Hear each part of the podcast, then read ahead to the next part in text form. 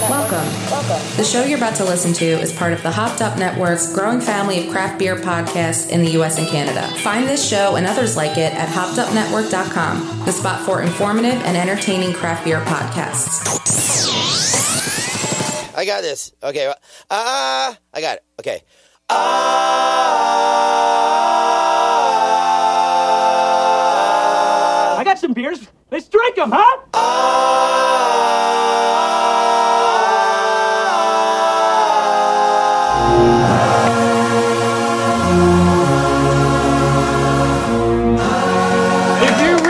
some film at 11, why don't you follow me down to the brewery? I'll tie a bowling ball to my ankle, dive in the vat of beer. I'll leave this world the same way I entered my marriage, dead drunk! Hello. Want a beer? Hook it up! Hook me up! Yo, Herb, take it from the top. One, two. Beer? This is how we do it. My mic sound nice, check one. My mic sound nice, check two. My mic sound nice, check three. Are you ready? That's cute. I remember when I had my first beer.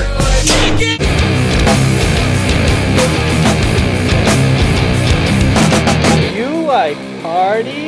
Yeah. We can invite all our friends and have soda and pie. Yeah! I hope no bad people show up. My mic sounds nice, check one. My mic sounds nice, check two. My mic sounds nice, check three. My mic sounds nice, check four. My mic sounds nice, check five. My mic sounds nice, check six. Are you ready?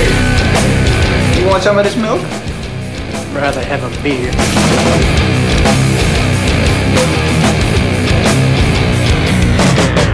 What do you guys give me if I kill that bird? Barbara, that's a bald eagle. Get away, baldy! Yeah! Oh, well, good evening. Good evening, good evening. This is the Wort with Mike, Pete, and Steve, GubsRadio.com. I can't hear out of my right ear, so let's get right into it right now. Thanks, everyone, for joining us. We are live right now on GubsRadio.com, also on our Facebook page, Gubs Radio channel, our YouTube page, Gubs Radio channel. All replays and everything will be available the upcoming week on the Hopped Up Network, on iTunes, on Spotify, and all the places where you can find your awesome podcast. Also, of course, on the Hopped Up Network, the global podcast network of all things beer. Check them out, hoppedupnetwork.com. Let's get into some sponsors right the fuck now. Tonight, we are sponsored by Brewbag. My man, Pots and Pans, giving us the brew bags that we've been posting all uh, the last few weeks. Got a lot of good uh, experiences with the brew bag. We're talking beer pong cornhole, guys. Beer pong Awesome. cornhole. So much fun. Good times. Backyard games. Hashtag yard games. And uh, check them out. Brewbag.com. If you want a discounted version of your brew bag, go on to our Instagram.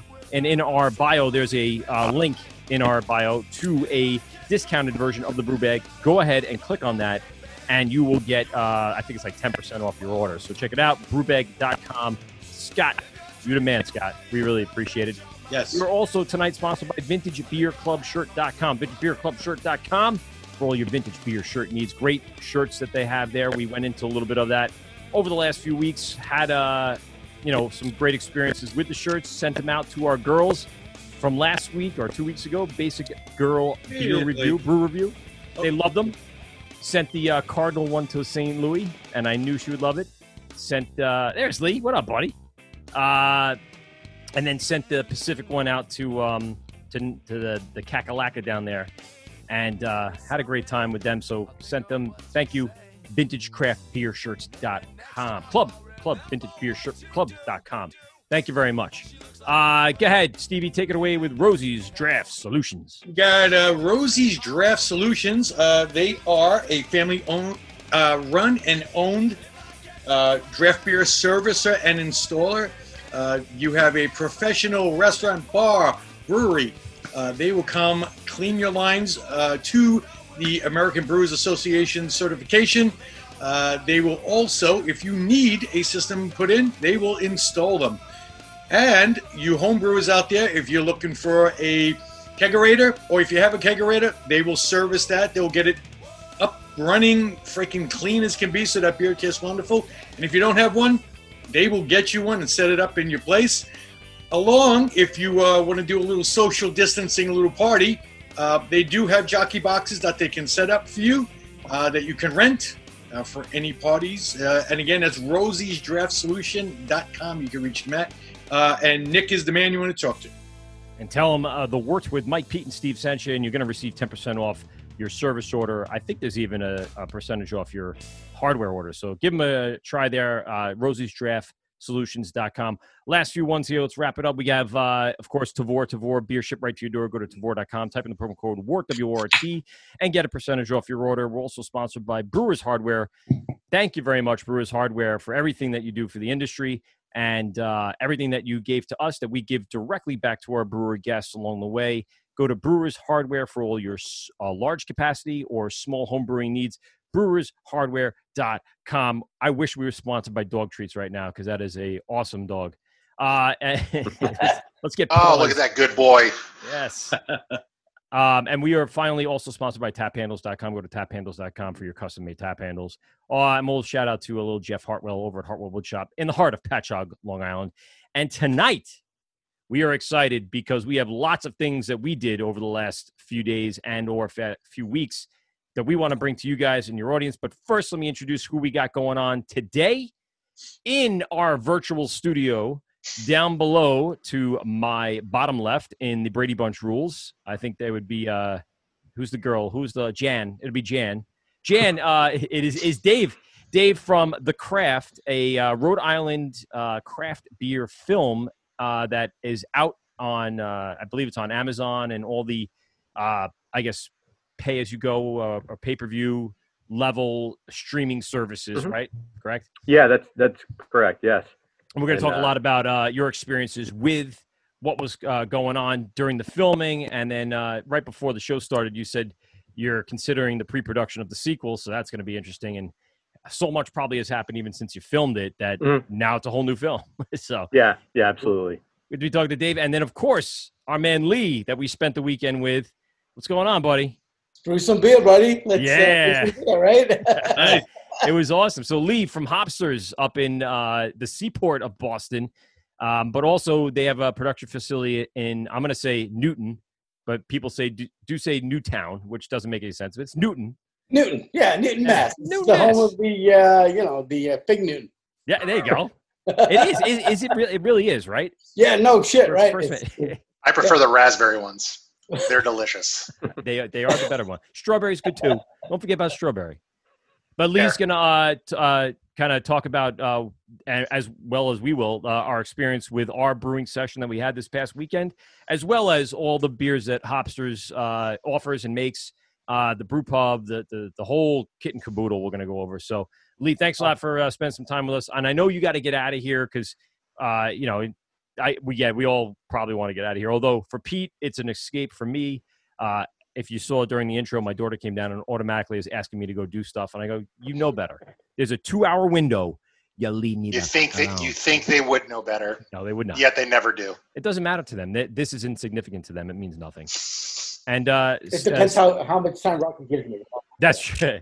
Well, I would I would love to rub a little whiskey on their gums so they get on my level for a few minutes, and then there we can start talking like real talk.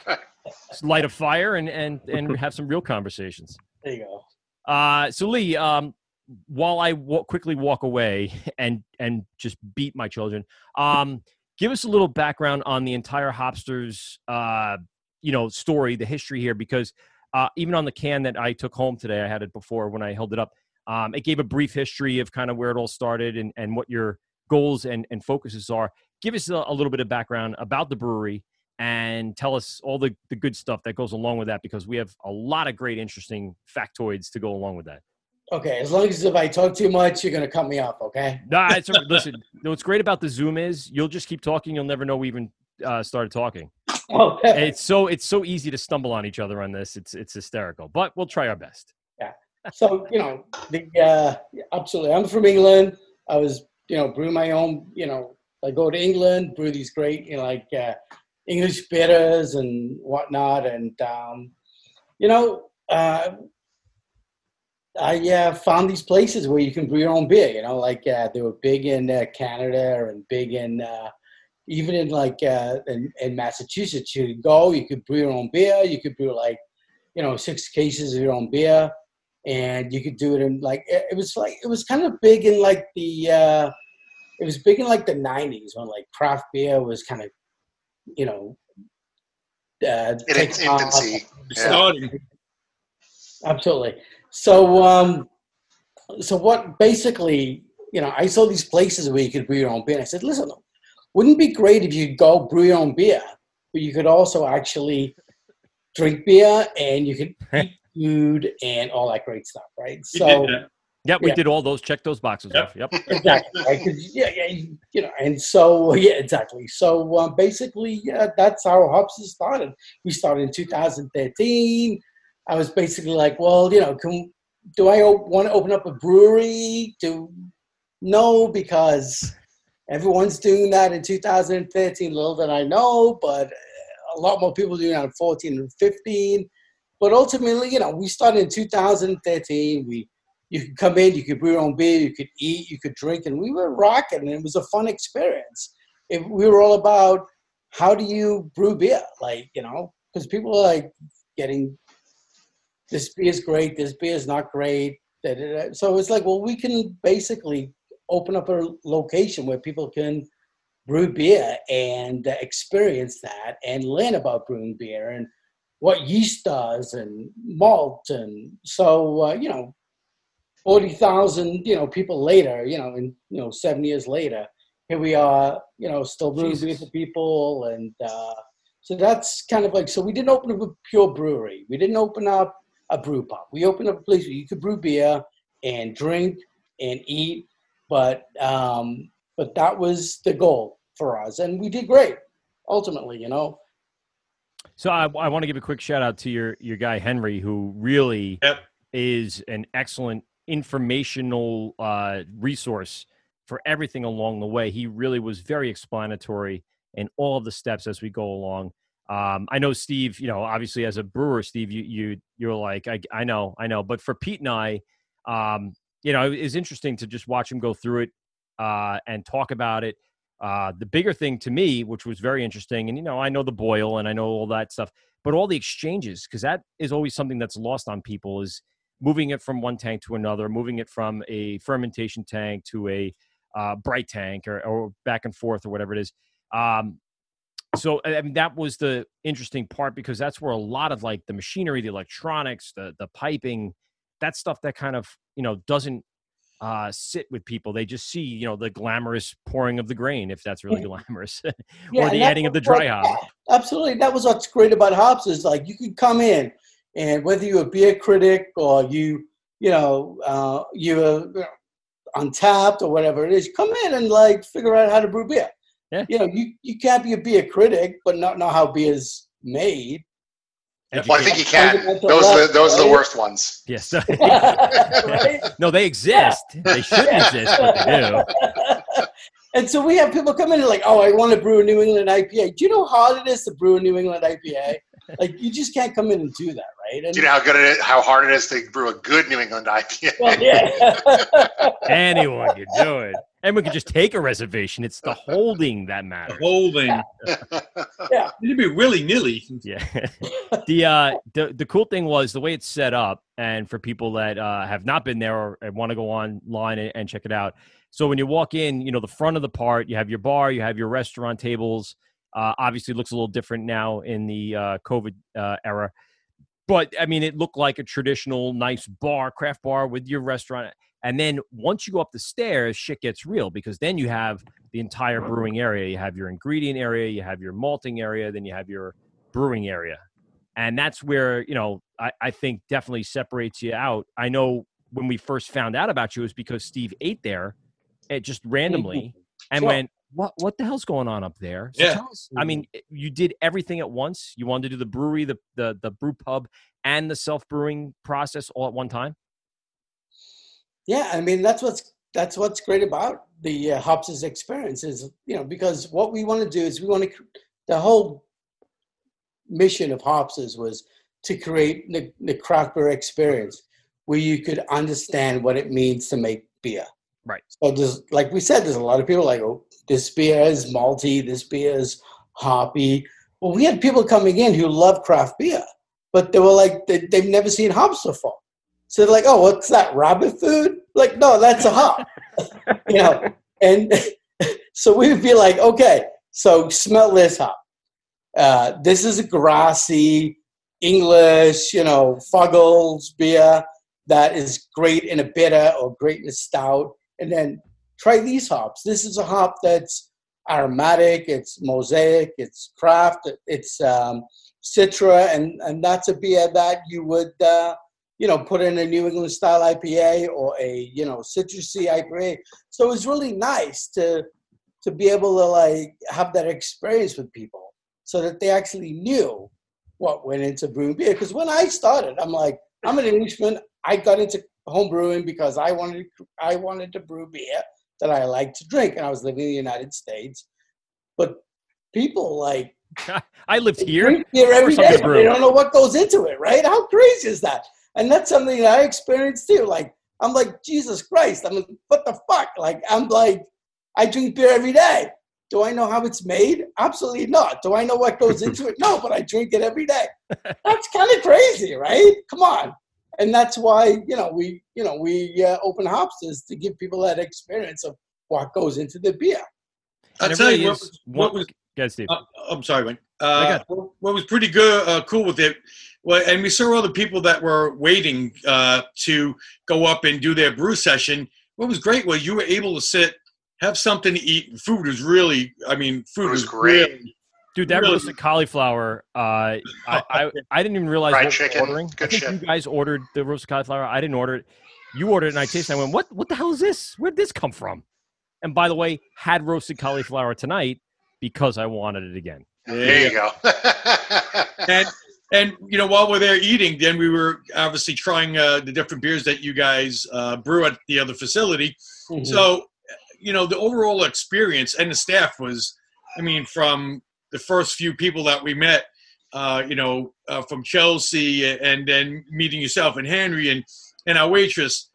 eh, What a, what a great experience, man. You, you really uh, hit on something that I hope a lot more people hear this and, and they'll show up because it's a great time. It Yeah, seems great. like the, the perfect idea for like a bachelor party. Go up there, you know, do you know, make a beer or two, and then serve them at the wedding or something. It seems like uh, You s- now, yeah, you think of before the debauchery, believe it seems like a perfect perfect stop. Oh yeah, there's a lot of people right now with the debauchery, right? So we get emails every day like, "Hey, I want to come in. I got 40 guys coming in. We're gonna brew beer." I'm like, "Hey, hey, hold the phone." Oh, Yeah, like COVID. slim now. that down. You can't do that right now. You know what I mean? So, but prior to COVID, yeah, I mean, we do corporate events.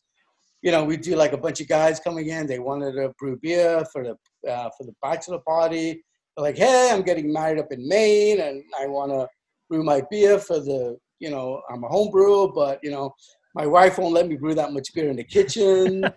or we, we i mean technically we couldn't do any of that here without one of those you know three tank systems with the uh, uh natural gas burner and all that there's no way we'd have the the supply and the the space in our homes so it actually is just really nice that like well pete uh sorry steve might uh but well you do i saw it outside i saw it outside it's not fully together but it's out there It's out there. um, but I mean, that's it. Uh, my my biggest thing was the amount of possible recipes that you can choose from. Lee, that was was really cool because Yep. uh, you know, we were searching through, looking through after we talked about this a few weeks ago, and we wanted to do it. It was actually hard to kind of settle on the recipes we did because there were so many, and we like so many of the styles that you offer. Where did uh, these recipes kind of come from? How did you get that book, that that magical Bible that just opens up and tells you everything? No, well, you know, that's a secret sauce right there, right? So you know what I'm saying. But but ultimately, absolutely, yeah. I mean, so there's a lot of people like you guys, you know, you you know, you you came in and you guys knew what you wanted to brew. You were very like, this is what I want to do. This is what I wanted to say. Yeah, yeah, yeah. That's all, Steve. We brought our That's hops. We brought our own hops. Steve, like, yeah, like Steve was like, this is what I want to do. This is what I wanted to taste like. So we get a lot of people like Steve, you know, but we also get a lot of people who have never brewed beer before, right? So, um, so like basically, our mantra is: come in. We've got 30 recipes. You want a New England style IPA? You want a West Coast IPA? You want a brown ale? You want to, you know, whatever you want to do. Like we have the recipes. I, I like that the uh, a lot the recipes range from like your your basic type of beer like a blonde to bourbon you know bourbon aged stouts to bel you know the Belgian styles uh, doubles triples and, and even a quad. Black Uh, I thought the, the IPA. a black IPA, which is I- you know, I not, love not the IPAs. most uh, well known style. but I love Um, so I thought it was really cool. There's plenty plenty of options Black for, for every IPA? palate. Let's bring back I- the Black IPA. Lee, I had to on. fight them. I had to fight them hard to try to get it. I, I Yeah. did not win, but the two we settled on, I wouldn't say settled. The two we all agreed on were really Yeah. good. I, I'm I'm happy with what we ended up doing. We'll but uh, we'll the make great big announcements later. do, right? But that's the great thing about what we do. So, like, if we have somebody like Steve who knows beer, but like Steve, like, he brought you guys brought your own hops. You had an idea of what you wanted to brew, and that's great. We love that. Um, there's a lot of people that don't know, and you know, they're like, "Listen, I'll come in. You know, my girlfriend knew I love beer, and she bought me this gift card, so I'm coming in to brew beer." And you know, and so you know, we'll create a recipe. The only thing that we say, and this is this is something important for you guys, right? Mm. If you go off the recipe, like if you go off the reservation, like Steve did, we can't guarantee what that's going to taste. like. All right, we know what it's going to taste like if you stick to our recipes. We uh That's well fair. Steve actually did um the, the the hard research on finding the exact amounts that would go well with other recipes he's had. So I, I'm going to put my confidence at least in the, the hop uh, amount for the the American wheat that we did. Mhm. Um, other than that, the Oktoberfest we left as is, so we're, we should be pretty pretty solid with that. And we're excited for the uh, both styles. Uh, one, we all really do like American wheats. We kind of have our influences from uh, Three Floyds that we had, uh, the gumball, the American wheat, which was you know delicious. And then we all do enjoy actually Sam Oktoberfest in one form or another, and many other Oktoberfest as well. So besides that, it's just been one of those easy ones that were like, by the time it's done, it's going to be September, late September. We will definitely want to have Oktoberfest coming in. in Except for that one we had later in the night, and You uh, know, I think that make just validates the reason for never having an Oktoberfest prior to Labor Day. Good call. That just Yeah. settles that. Yeah, we had a bad experience, Lee. Uh, and Dave, I don't know if you had this, but we went into a uh, restaurant in in the city. Wasn't yours, Lee, and uh, had dinner after we had lunch at Hopsters. Um and we all ordered an Oktoberfest after brewing the Oktoberfest, and none of us were all too happy with that. And it's a Terrible. good, it's Well, a well-known brewery. It's not like one of those rinky-dink, you know, like yeah, three barrel system uh, microbrews. No, this was a, a really well-known name, and we were not too thrilled with it and it cost an arm and a leg for it, which was for no reason. Yeah, for a ten five bucks point. for a can. Yeah. Yeah, no no comment on on that. Yeah. Um, uh, I don't, I don't. I don't think it was from your state, but hold on. I, I, I could check. I forget. I guess No, no, I it's think they're probably from. Massachusetts. Yeah, it is from Mass. Yeah, I don't think there's uh, a ton of Oktoberfests that have been done yet in Rhode Island, as far as I know. There's been a couple, but um, none of them cost ten dollars, and uh, uh, th- and they're all pretty good. And um, but I actually, I'm also a, a fan of the. It's almost like a a, a rite of, of spring, even though it's fall, I guess, of uh, of having a Sam Oktoberfest. Um, you know, whenever the season rolls around, you know, it's it's. I haven't been drinking as much Sam lately, but um, but that is one that once it comes around, I, I grab one for Yeah, you got. I look forward to that all year, man. Yep, I love their Oktoberfest. It's Absolutely.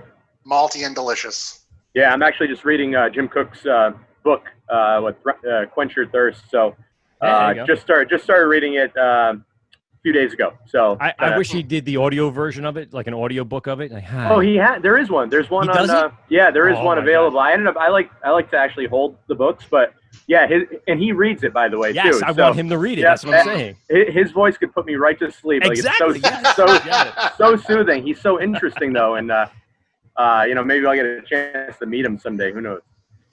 Uh, Lee, you guys have uh, um, a very uh, good spot in a nice area. We really enjoyed the entire Seaport District in Boston. I haven't spent too much time there in the last few years. It's really gotten built up. It's even more so now. A lot of new uh, retail, a lot of new residential. Um, so you really have a, a good thing going, but you do have a big rival, a big rival in Trillium within. Never heard of them. Who are they? Never, who's those people? so I I, I want to get to the because I'm going to crack open the IPA uh, from Hopsters. I want to get to the the story that's on the can because it says you pride yourself on your New England. How do you? And obviously, you know, uh, you're going to be uh, very very loyal to your brand. But how did that experience go when Trillium opened up in Fort Point, and now you had a, a, a big boy to kind of bout with at this point?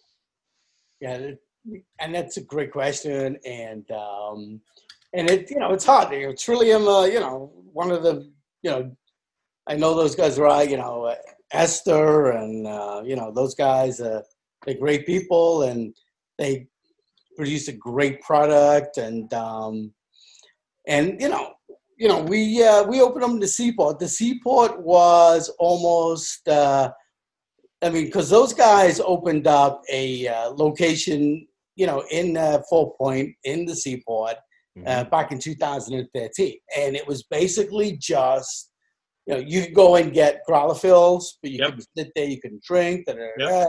and they opened up, you know, their brewery in Canton, and then they opened up their place uh, next, you know, next to us, and you know what I mean? It's like you know, all you know, rising tides, you That's know, true. rise, you know, raise all boats. You know what I mean? It's it's hard because you got the Trillium effect, right? Because you know, you get a lot of you know.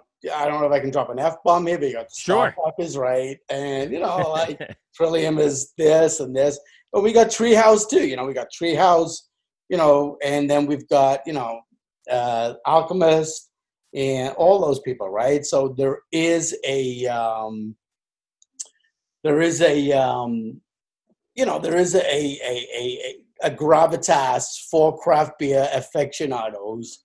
They want to go to Treehouse. They want to go to Trillium, and um, and you know, and they they want to try the other breweries that are in the area. That is true. Which is yeah. which is good for those you know those those guys that are starting out or you know, yeah. for everyone there, just for uh, for the guys that always want to try something new. So yeah, absolutely. I mean, we have uh, Harpoon. You know, they're also there. They, Harpoon were there before everybody, right? Yep. So yep. we uh, visited them as well. Yeah, absolutely. So you know, it's um, it's come one, come all, and uh, and uh, you know, I love those guys. They, I mean, they are. You know, that's the Trillium effect. You you you know you're not gonna you know you, you can't fight that. I mean like it's you know and they're not gonna and especially now they they can't retain people for more than an hour or two. So what do you do with the other 14 hours of your day? You go to the next one and you make a reservation at harpoon and then you go over to dinner and then you go back over to hopsters and then yeah you kind of it is true. And you know we see people like you know we we see people walking down uh, seaport boulevard with you know two cases of you know freaking you know uh, um, they're uh, you know that you know they're doing IPAs, and it's yeah. great, and they're doing great stuff, and and uh, but you know what? It's it's like anything, you know. You you it's there's enough for everybody, and those guys are great, and and and they're awesome, and you know we've been doing you know we've been on Newtonian, we, you know we've been brewing up here for four or five years, you know, yep. oh. and we spend a lot, yeah, absolutely and we spend a lot of time on the water chemistry, on on the hops, on the double dry hopping, uh, you know, and and you know every day it's you know how can we master that beer? And it's hard, you know. We've every day we got to get we got to get better with that double dry hop New England IPA. It's you know one of the things it says right on the can, like I was mentioning before, is you continually experiment with new hop flavors to brew the freshest, most accessible New England. They want you don't brew in huge batches no. You brew in smaller batches so it stays fresh, sells out. You got a new one two weeks later, ready to go. So it's yeah. We dropped absolutely, absolutely. We dropped off. You know, we have uh, we dropped off New Newtonian to our distributor today, just to pilot. You know, I mean, we, you know, we brew it, we can it, and they pick it up because you know um, what's going on obviously you know with COVID, right? So our distributors don't want to hold a significant amount of inventory, mm-hmm. right? So we have to brew it they pick it up and they take it. And you know, we're not making, you know, we're it's like anything.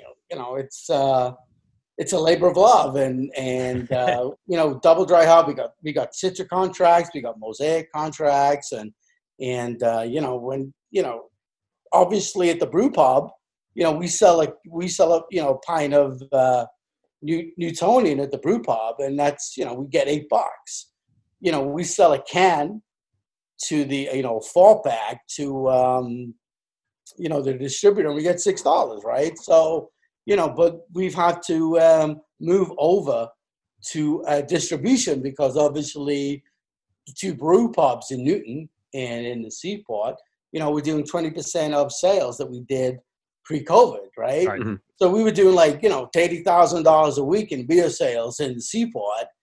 And now we're doing like maybe, you know, 4,000, right? So we had to switch. That's and crazy. Yeah. we're just do what we just do what we have to do to survive, right? Mhm. So, um, but you know, we luckily we have a canning machine and we can it and it's fresh, you know, and and we send it out and um, you know, and sometimes the canning machine goes down and like today, you know, we uh, we had, we It always goes can. down. That's what we've come to Oh, yeah. Oh, grips Ken with. Lyons It's, it's crazy. inevitably going down that day. Oh my god, yeah. So like literally like today, like we were canning uh, two pallets, a pallet of Newtonian and a pallet of juicy fruit. And we're having problems with the canning line. You know, and so we have to shut it down and we said to the distributor, we said to the distributor, you gotta come in a couple of days because like we're down and we want to make sure the beer is great. And that but as a small craft brewer, that's the kind of things you have to deal with, you know? every day. right People- I don't think people get that. You know, you go to the liquor store and there's the four pack. You, as a craft brewer, you don't see all the challenges that go into creating that four pack. Uh, How much of that was actually involved in and the on the sweat and the heartbreak and the raking of grain out and all that stuff. absolutely, absolutely. That brings me to a good question because we you mentioned Newton, uh, Newton a few times. Let's talk about that facility because we saw the uh, the Seaport facility. Give us a little overview of what the the Newton facility looks like. What do you guys have for equipment in there? How are you guys uh, working the a tasting room or a brew pub section there? What is what is it all made up of? so basically we have a 10 barrel system in the, in in Newton and um, so pre-COVID you know we would produce $30,000 worth of beer a week that would get sent down to Seaport people would drink it at $8 a pint and then COVID happened and we shut down completely um, but what we did we had a canning line and so we pivoted you know that's the famous word right pivot Yep. that's whole pivot right? Everybody was pivoting.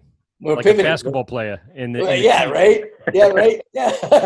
And then the SLA shuts down some of the guys that were traveling. yes. Stagger. Oh my god. So you know, we're lucky. We had a you know, you know, a couple of years ago, I dropped sixty grand on this little three-head counting machine. Right? You can't believe the thing's sixty grand. Like you look at it, you're like, really? That's sixty grand? Like what the hell? Like you know? But yeah, that's what it is.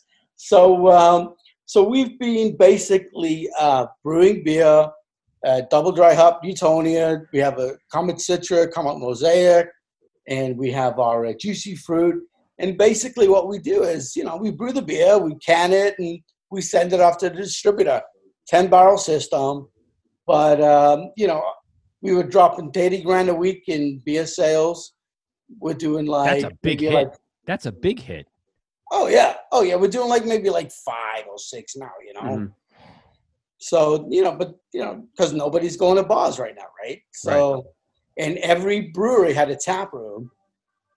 That that's what they were counting on when they, you know, hey, go to the bank. You're like, hey, give me, uh, give me two hundred grand. Sure, we'll give you two hundred grand, and that's what you got to pay every month back. This is, but that two hundred grand is based on you selling thirty grand a week, you know, in uh, in your spot, right? So what you, so now we're, you know, but now we're okay, you know we're brewing beer, we're canning it, and we're sending off to the distributor.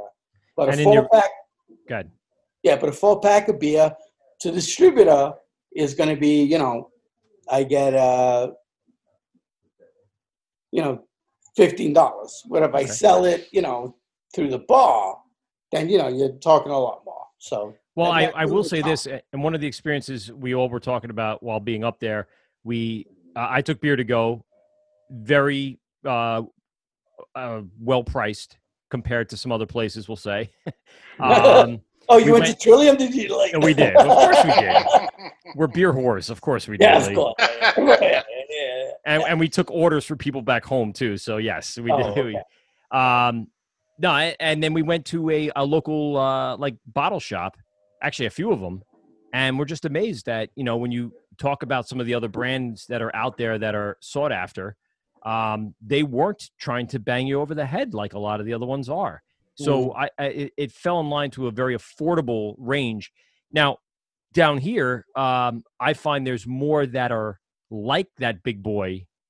Plus, we're in New York, Long Island, very expensive place to live. Blah blah blah.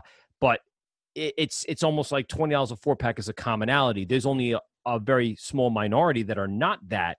We were talking about that on the drive home, going, well, this place brews phenomenal beer, and I can find a four pack for sixteen dollars. That's that's what you want, you know.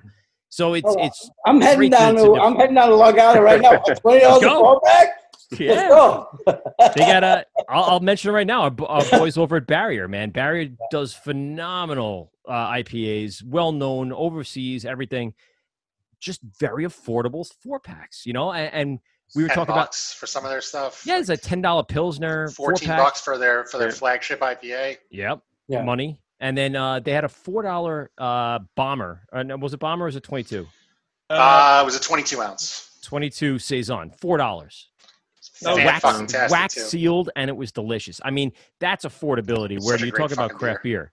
And and and we saw a lot of that up by you, besides the one we all know we're talking about that would bang you over the head. And we really and we went to Jack's Abbey on the way home, right? So you know Jack's Abbey is like the affordability of affordability of craft beer. I mean, fourteen dollars for a, a six pack of sixteen ounce cans. It's like, what is this? Yes. I mean, what people don't understand is is when it comes to brewing a New England IPA, right? So, you know, we're putting in citra hops, we're putting in, uh, you know, like a bag of citra hops is like a steak. It's like a fifteen dollars. It's like prime. It's buying a prime steak for a pound of um, citra hops.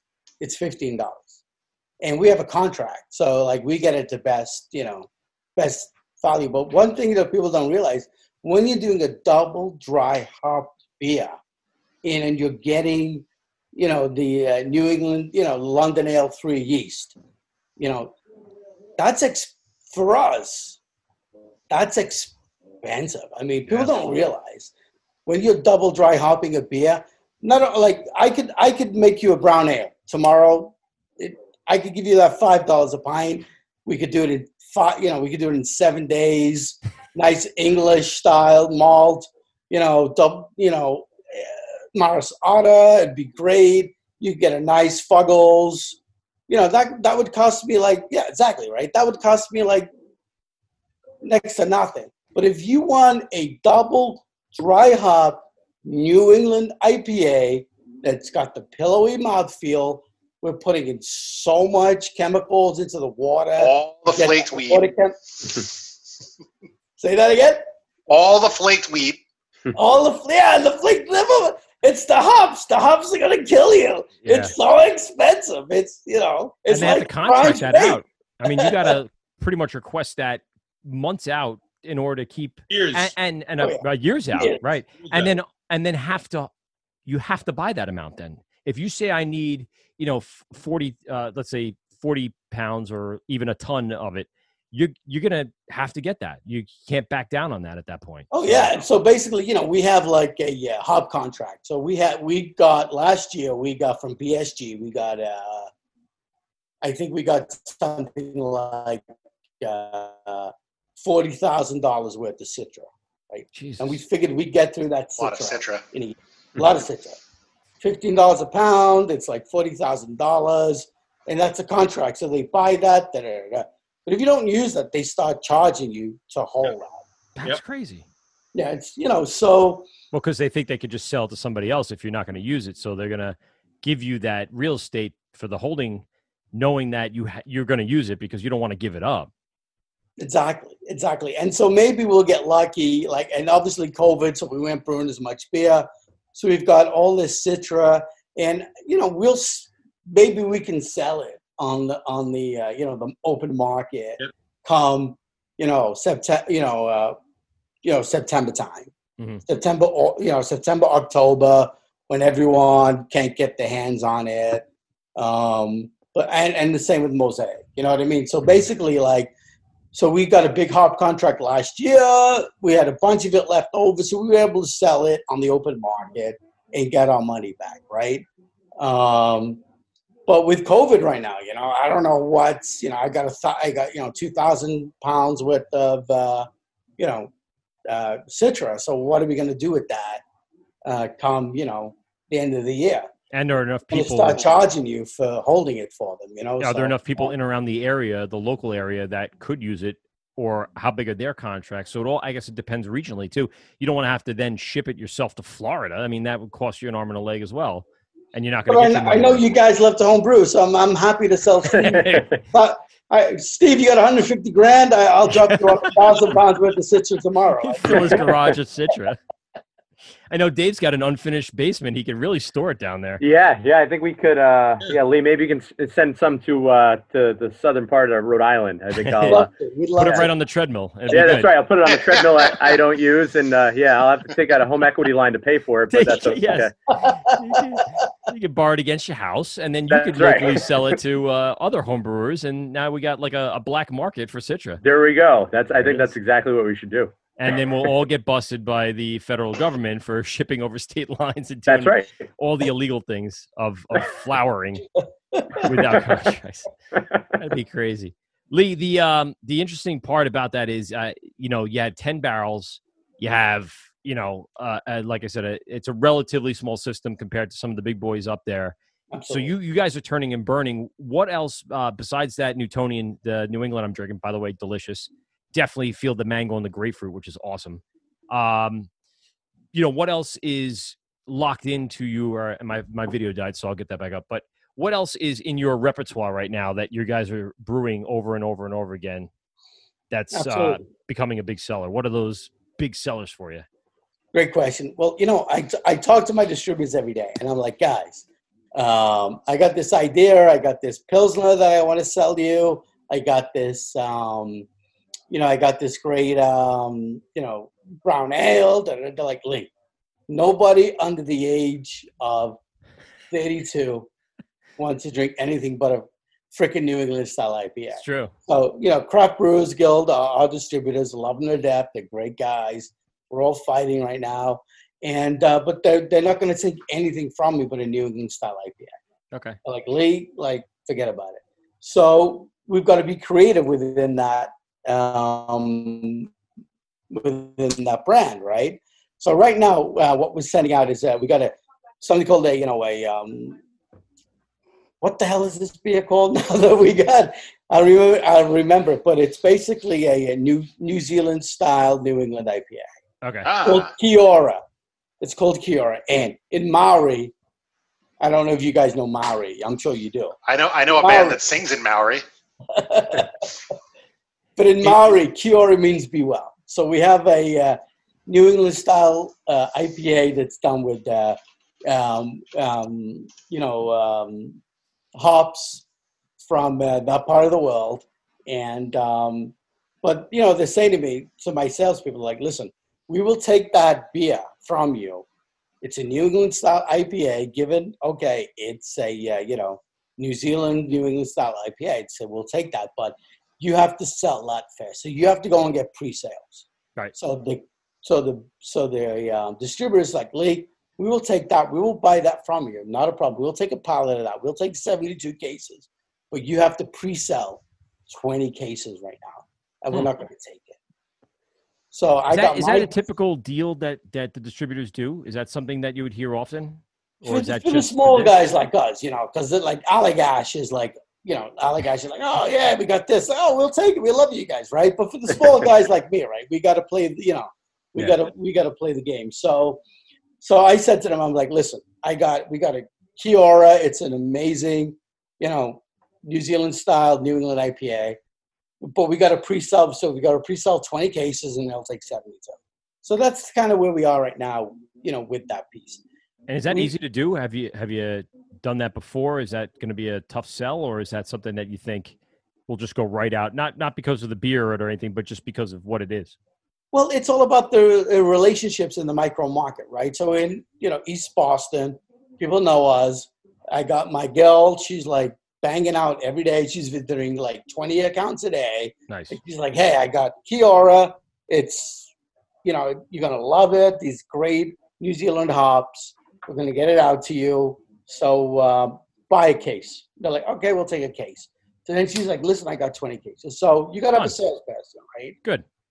So she'll go out there and sell it. But like a lot of small breweries, you know, they don't have a full time sales person, you know. Right. So and um, but they'll take it. It's all about relationships right now. It's almost you know. Mm-hmm. Mhm.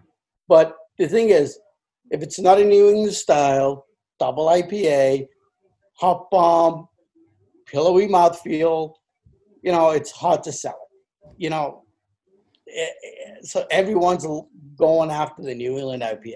Like, Now, if you had just- you had your choice, like you had a say in it, what other beer outside of those IPAs would you say would kill it if it wasn't such an IPA heavy industry right now? Oh my God! Like, so I'm I'm an Englishman. I was born in England. I'm from Liverpool. I'm from the north. Yeah. Never thought that, right? So I have spent like six years, like with my brew, with my brewers, homing in. Uh, it's called Englishman. It's a English bitter. It's an English pale ale, and we've spent so much time with the water chemistry, with the malts, just dialing that down for me. Because you know, if I'm going to open up a brewery, right? I'm like, I want the beer that I want to drink. At least Would would you would you uh your your water chemistry? Were you trying to go for like a Burton style or uh? Exactly, yeah. There That's not easy. Yeah, of course. Nice, brother. right? Nice. Yeah. Of course. Nerding it's out the two dry. It's yeah, it's dry. It's metallic. It's Yep. you know, it's And that beautiful malty backbone. oh yeah, and you and and and you, the great thing is you can drink like nine pints a- and still walk home. It's great. and those are English pints. These are not sixteen ounce No, pints. no. twenty-two ounce pints. 22 ounce pints, yeah. Twenty-two ounces. Served relatively warm room temperature. Uh, fifty-five degrees. All right. So a You little know, above. so but- like, I, I do not like my rooms to be 55 degrees. I'm like, I'm like- Our like hotel my room was pretty close seven. to it. I will say that. Our hotel Yeah. room this past weekend, it was like 64. It was pretty cold.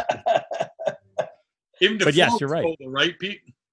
You don't like sleeping in a meat locker? Both you guys stole the blankets, dicks. I had the sheets and I had to put a, a pillow on my head to s- conserve heat. I had yes, Pete, Pete slept on the floor literally, and uh, That was I it. what I had to do. Yeah, we did what we had to do. We good thing we had enough drinks in us during uh, the, our Hopsters visit, uh, even before we went out to dinner. Uh, one of the ones I really did like, by the way, and I want to talk to you about that, Lee. Uh, I'm a I'm I'm been into sours now for about a year. Mhm. The uh, the sour you guys had on tap there this past weekend, um, delicious. It had like that cherry red feel. It was a hoppy. Uh, sorry, it was a sour amber, correct? That's right. That's right. And, uh, you know, I am a big, like, Flanders red ale guy. I love I like Flanders, yep. I just want to be like shutting them out, you know? Excuse the pun. But, um, and so, you know, there's obviously breweries, you got, you know, you got two sours, right? You've got the kettle sours, right? So we, on a Friday, we get, we go to CVS, we get the probiotics, we brew the beer. We love CVS. It's got everything. It's got everything you need. It's got everything. So we go, we get CVS, we get the probiotics, and we leave it in. We leave it in the uh, in the kettle for uh, two three days, and that you know that shit stinks. That's like so nasty, Oh yeah. right? And uh, and and so that's a kettle sour, and then of course, and then we've got our barrel aged um, sours, and so we have probably about uh, twenty barrels right now in the basement that that we're gonna yeah it's like we get a flanders red we get the bread in there and it's just an amber ale we throw the bread in and we just leave it there for a year and it gets all kind of funky and crazy and uh you know some some of it works and some of it doesn't but that's the great thing about a craft beer craft brew count you know craft we we brew it we throw in the bread we leave it there in the cellar for a year and we see what comes out and you know I thought it was delicious. And I've If had it was all sours. repeatable and easy, you'd be you'd be Budweiser. Right. So yeah, it's true. Yeah, yeah, and you know we we we throw a little extra couple of bucks. You know, it's like ten bucks for like you know eight ounces. Well, because you're also, you know, storing it in your basement for a year. So you got to, the real estate, the time, the effort. Yeah, it, it, it makes sense, but it doesn't matter. I mean, in the end, if you're a, a sour person and you, and you enjoy those, it was a good one. I mean, I don't, I don't think I've had a sour amber. I've had sour stout, believe it or not, from Bridge and Tunnel Sure. here in Queens. It was weird, but not bad. I've Sounds had all the fruited sours and the Berliner Weisses and the Gozes, and I, I, Mm-hmm. I tend to enjoy them all as long as they're not like syrup. You know, other than that, they're pretty good. And and that one was really good because it was something different, and I immediately jumped at it. That was the only beer I drank there when I was there, by the way, oh, okay. because I liked it so much the first time. Why why fuck it up? You know? Was it like was it because it was eight percent and like you know? Yes, that as well. Yes, there were several other factors we won't mention right now as well. But yes, there was several things that went into my decision making, uh, and that's why I did grab the IPA to go because you know I got to have an IPA from a place just to see where they stand, and um, you know I, I took it to go. I didn't drink it while I was up there because we had other things to do. But tonight, first night, crack it open, delicious, love it. I'm loving that the Newtonians in Long Island. I mean, come on. Yeah, You know, on that I'll. I'll take some proper pictures for the uh, for the Instagram. Uh, but for anyone that's looking, there it is. And if you ha- have anybody in your distro that wants to ship some down here, I wouldn't mind picking up another four pack or two. We'll send it down. We have no problem. You know. I um I uh, but my other question about the Newton uh, facility. So it also has a brew pub in it. It does, yeah. It does, yeah. So yeah, yeah. I mean, Same Um, menu, same feel. yeah. I mean, honestly, it's. um I mean, so we have the big, fancy restaurant brewery. You know, restaurant brew your own beer in the Seaport, right? Mhm. You know, it's a million. You know, several million dollar restaurant in the Seaport, right? It's big money. Rents fifty five dollars a square foot. It's crazy. You're you're So- half a block away from the Charles River or whatever that is. Yeah, yeah. It's well, the yeah, Fort Point Channel, right? Yeah, it's the Fort Point Channel, right? Yeah. I thought you were gonna say a block away from Trillium. I'm like, No, no, no. I mean, literally, when you walk out, you can go up the street because it's elevated street a little bit, and you can see the water. That's what we Yeah. did. We, I mean, Yeah. we walked right down to the water. It was awesome. And I wanted to jump in, and they wouldn't let me. No, I wouldn't let them. No, you're wel- you're welcome, Steve. As clean as it says that the Charles River is, and Fort Point, you could see the bottom, which was amazing, by the way. Um, I said, "There's no way he's getting out of that, even at high tide. There's no way you're climbing out of there." Well, all the water in the water in your beer right now comes from that Fort Point Channel. So I'm glad you were Nice. excited about it. So, Steve, even though you didn't jump in, I'm drinking it now. So there you go. There you go. And we'll drink some more later. there you go. So yeah, no, I mean, like, yeah. Listen, so in in Newton, is we're like uh, fifty, you know, ten minutes from downtown Boston, but it's you know the brewery's ten, you know, it's ten dollars a square foot, right? So all the beer that we get there is brewed, and we send it down to the brew pub in the Seaport. We're not going to spend, you know, we're going to put in a huge brewery downtown. And we're not Lord Hobo, you know. Those guys have got money down there, right? They're not open yet, right? I mean, we passed No. it and it was closed. So, what's the deal with that? yeah, we, we're here. you know, we're like, they're coming, like, but uh, I don't know. I mean, um, I see no progress being made. That's what, I, there's that's what I'm no getting to. progress. Yeah. Tough time to start major construction. yeah. So we we brew all the beer in Newton, and uh, you know, Newton's, uh, you know, it's you know, it's a fairly well-to-do um, area, and um, you know, and I don't know, like we, we do well down there. You know, we sell the beer. We um, We, we we've sell been there it. for It's- years. leaving. We've been there for seven years. Like you know, we're selling a lot. Oh, all right. So yeah, yes, it's been a while. Yeah. Was that And, the uh, original facility? Yes, it was. Yeah. Yeah, because we started off. Because listen, I did the math. Like you know, I'm I'm an older guy. I'm like turning fifty next month. You know, I got kids. You know, I got to make money. You know what I mean? So I I did the research back in 2013, and I'm like, oh, so if I open up a brewery. I'm like, I can make uh, I can make thirty grand a year. I'm like, I have kids. I have that in school. like, I can't, listen. I love you guys. I can't. I can't listen. I can't live on 30, 40 grand a year. Like, I got I got a mortgage, I got shit, right? So I said, listen, why don't I open a restaurant where you can brew your own beer and um, you can buy, you know, you can drink here, and and and and we rocked and roll. We make we made we did great for like you know four or five years. We were just cranking up until now. Fuck yeah, well, yeah, oh, yeah, yeah, exactly, exactly. I'm like, yeah. So, and we can talk about that. You can ask me any questions about COVID and how that's impacting the beer industry or what we're going through.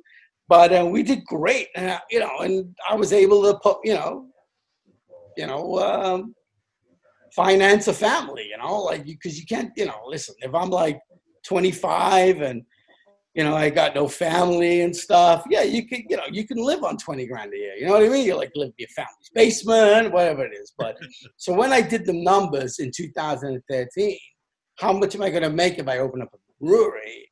And it, it wasn't looking good to me. It was like, yeah, you know, I got to make a living, right? I mean, so the whole brew on premise, come in, brew beer, and and we were cranking it to the point we were doing three million dollars a year you know, wow, pre-COVID, you know, in terms of coming in, doing corporate events, come in with your with your company, you can brew beer, you can do whatever, you know, and um, about so how much, uh, how many barrels a year are you doing through the through the brew your own beer uh, portion? Like how how much? So yeah. I mean, yeah, absolutely. So you know, we did three million dollars last year pre-COVID. We probably did we probably did a million dollars in uh, brew your own through COVID wow. and stuff like that. So it was big. You know, we've had like you know we probably had fifty thousand people over the last seven years come wow. in and brew their own beer. That's cool. And at two hundred, you know, two hundred dollars, come and brew your own beer. I mean, it's it's it's good business. You know where are most of those people coming from? They they all from Mass. Long Island. A lot of them from besides besides you guys. Yeah, I mean, are you getting a lot of regional stuff, or or is it a, a, lot of Massachusetts? Well, you know, when we first started off in 2013, you know, there wasn't a lot of breweries. There was probably like five breweries in Massachusetts, right? Mm-hmm. You know, okay, maybe 30, right?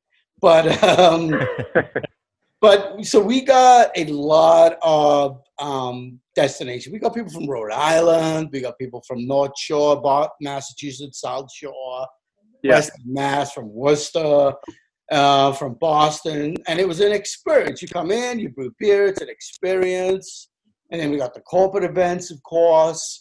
Because you know breweries aren't busy on a Tuesday and Wednesday night, but mm-hmm. Tuesday, Wednesday night you got the corporate events, right? So like, hey, I'm going out with my company we're doing a cool thing. We're making beer. We're going to put our label, our company labels on it, and they're going to send nice. it out to us, stuff like that. So, um, but mostly regional. Like nobody was coming out from like you know, it was basically Western Mass, North Shore, Rhode Island, and the odd person from you know, you know Long Island. Even though you know, like, I mean, Steve and Pete, and you know, like yeah, we'll let you in, but you know take a COVID test before you come. You know? Actually, we have below one percent rating here down here, sir. So we're pretty good. Fuck yeah! Uh, but we Send also that shit to Cali. None of us are uh, Yankee fans either, so we are open and welcome with open arms in the town of Boston. As we come to find out, I am a Mets fan, as you can see around here. Yeah. Which you know, I think uh, Bostonians uh, usually let us have that one year '86 pass and other than that, we just get pummeled all the time. So now okay. we do. Uh, now we do. We didn't. Uh, you know, growing up, uh, I, did, I didn't uh, take it so lightly, but now it's yeah. okay. We have, we have four now, although we suck this year. So. yeah. What what is that? Uh, who is that behind you? By the Pedro. way, Pedro. It's Pedro. Oh Jesus! I couldn't. I thought it was Cespedes maybe, but I can't see anything. Pedro so, Martinez. There you go. There's a, a Bostonian Pedro. as well. That's right. I might have another one here. I got to find the uh, what's his face. I, don't, I don't have it here, right? Readily available. But uh, yeah, I mean, it's it's. I have two good friends I grew up with um, in Amityville down here on Long Island. They both mm-hmm. moved to Canton, mm-hmm. so you know they, of course, for the first few years they were there, brought home the Trillium. So that's how I got my Trillium influence. Mm-hmm. Uh, but they've taken me around eh, over the course of the last 10 years or so uh, Castle Island um, yep. and a couple other places in and around. So we were uh, probably uh, Lamplighter. Lamplighter was another one we went to. So yeah, there's some really great. Play- Boston's really within the city limits or so.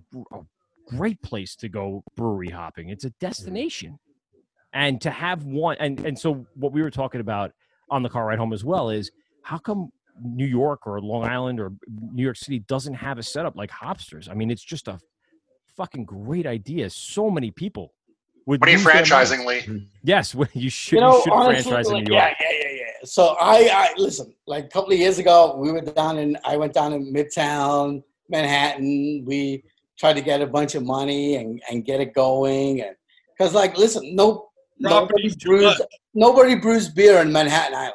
That's true. Ma- There, it's not a brewery in Manhattan. There are Also- there three breweries technically with a Manhattan address.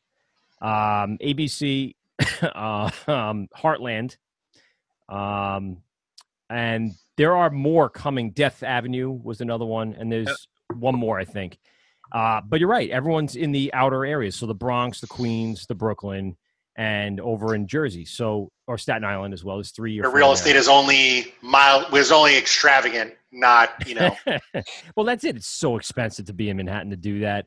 Oh. And for you to get your corporate level stuff like you were talking about, you'd probably have to be in Manhattan because that's where the business was. I don't I- know if I- it is still, but I don't know if everyone would want to leave Manhattan from all over the surrounding areas and just go to Queens to brew the beer. You know, it, it- that would be a tough sell. It's a little different layout than Boston is. So Absolutely. I mean, we went we went down two years ago, me and my guys, and we're like, we talked to a bunch of investors. We looked at like uh, you know Midtown, a couple of places. We looked at Hudson Yards, you know, down there, They need development, and you know, honestly, the it's it's it's tough. You know, it's like because you know, I'm like, listen, you know, we're not a craft brewer. We we make money. Like we, you come in, we come in, we do like you know, you can come in with a corporation and and spend twenty grand and for three hours, right? And and that's why you know our rent in in Boston, downtown Boston, is thirty five thousand dollars a month, right? Wow, Christ. Right. And we've been doing that for three years, right? It's like three million dollar business. Right. So we go down to like we go down to Midtown. We talk to the guys. Da, da, da, da. But honestly, it's like uh, it's like anything. Unless you got a benefactor, unless you got someone who's going to throw a bunch of dough at you, the, the landlords are like, listen, like this is what the deal is. It's we're you know we're hundred dollars a square foot, 120 in Midtown. You know, it's you know it's It's too much. not It- doable right. Yeah. It's not, it wasn't doable to yeah, a year ago. and then you have to increase all your pricing which at, Right. right. now the way we saw it we were saying oh it's very affordable to go brew the three of us to go brew as as we did and, and get the three cases or so out of it it was worth it to us to do that but when you Yeah. have to jack the price because of the rent the space the real estate Mm-hmm. it may not be worth it and then your you know your $20000 goes to $40000 now corporations are going eh, i can do other things with that Yeah. so it's tough it's tough it's like a balancing act Honestly, it was just getting somebody to. Um, honestly, it's like anything, you know. It's You don't want to get J Lo and uh, A Rod. They didn't I'm buy the Mets today. I'm working on it. they didn't buy the Mets today, so they can Oh, definitely is. do it. Yeah, yeah. It is. and we looked at it. We did it. We, Yeah. we went down there. We went we went down to uh, Pennsylvania. You We went went, to down Philly? to Philly. We talked to a bunch of people in Philly about um, about getting it going and stuff like that. But um, honestly, unless you got unless you got someone who's like, you know what, unless you got a big benefactor, then it's not happening. It's not happening. I got a question for you, Lee. Uh, ver- I was very interested when I first showed up a few weeks ago, and I and I saw the system uh, that you guys had, uh, you know, at the seaport, and I knew right away. I'm like, all right, this is this is this is not a brew pub. This is not where they're brewing on. There's something up going on up here. and uh, did you guys uh, have somebody um, already have this in place, or did you guys say, "Hey, we have an idea," and you went to a company and had them uh, build this for you? Great question. So brew your own beer, right? You come in, you brew three cases of your own craft beer on that system, right? That started in Canada and Australia. So basically, the tax. Go buy a four, go buy a twelve pack of beer in Canada. See how much that costs. That's expensive. Save in Australia.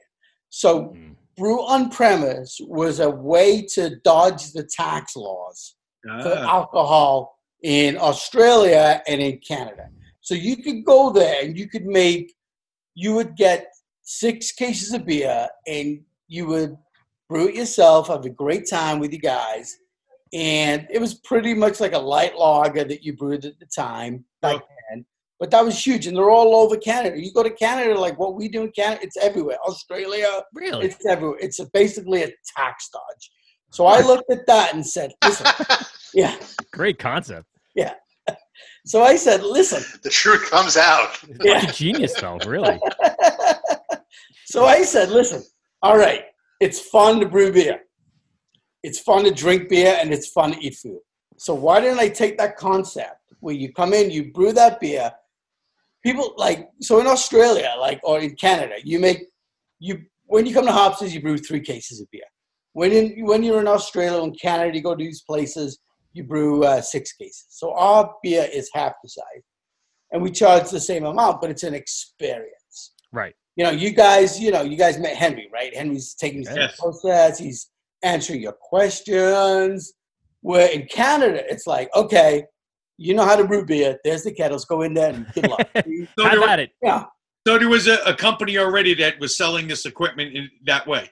Yes, yes. Huh. Well, I mean, everything. So we everything is custom made. Like all our whole system is custom made in uh, Canada. So we have. Uh, so yeah, we bought two systems from them. The one that you saw, and then the other one that we had in Newton that we took out. But so yeah, so basically, it's a custom design um, system. It's like you know, 180 grand, soup to nuts, It's and not terrible.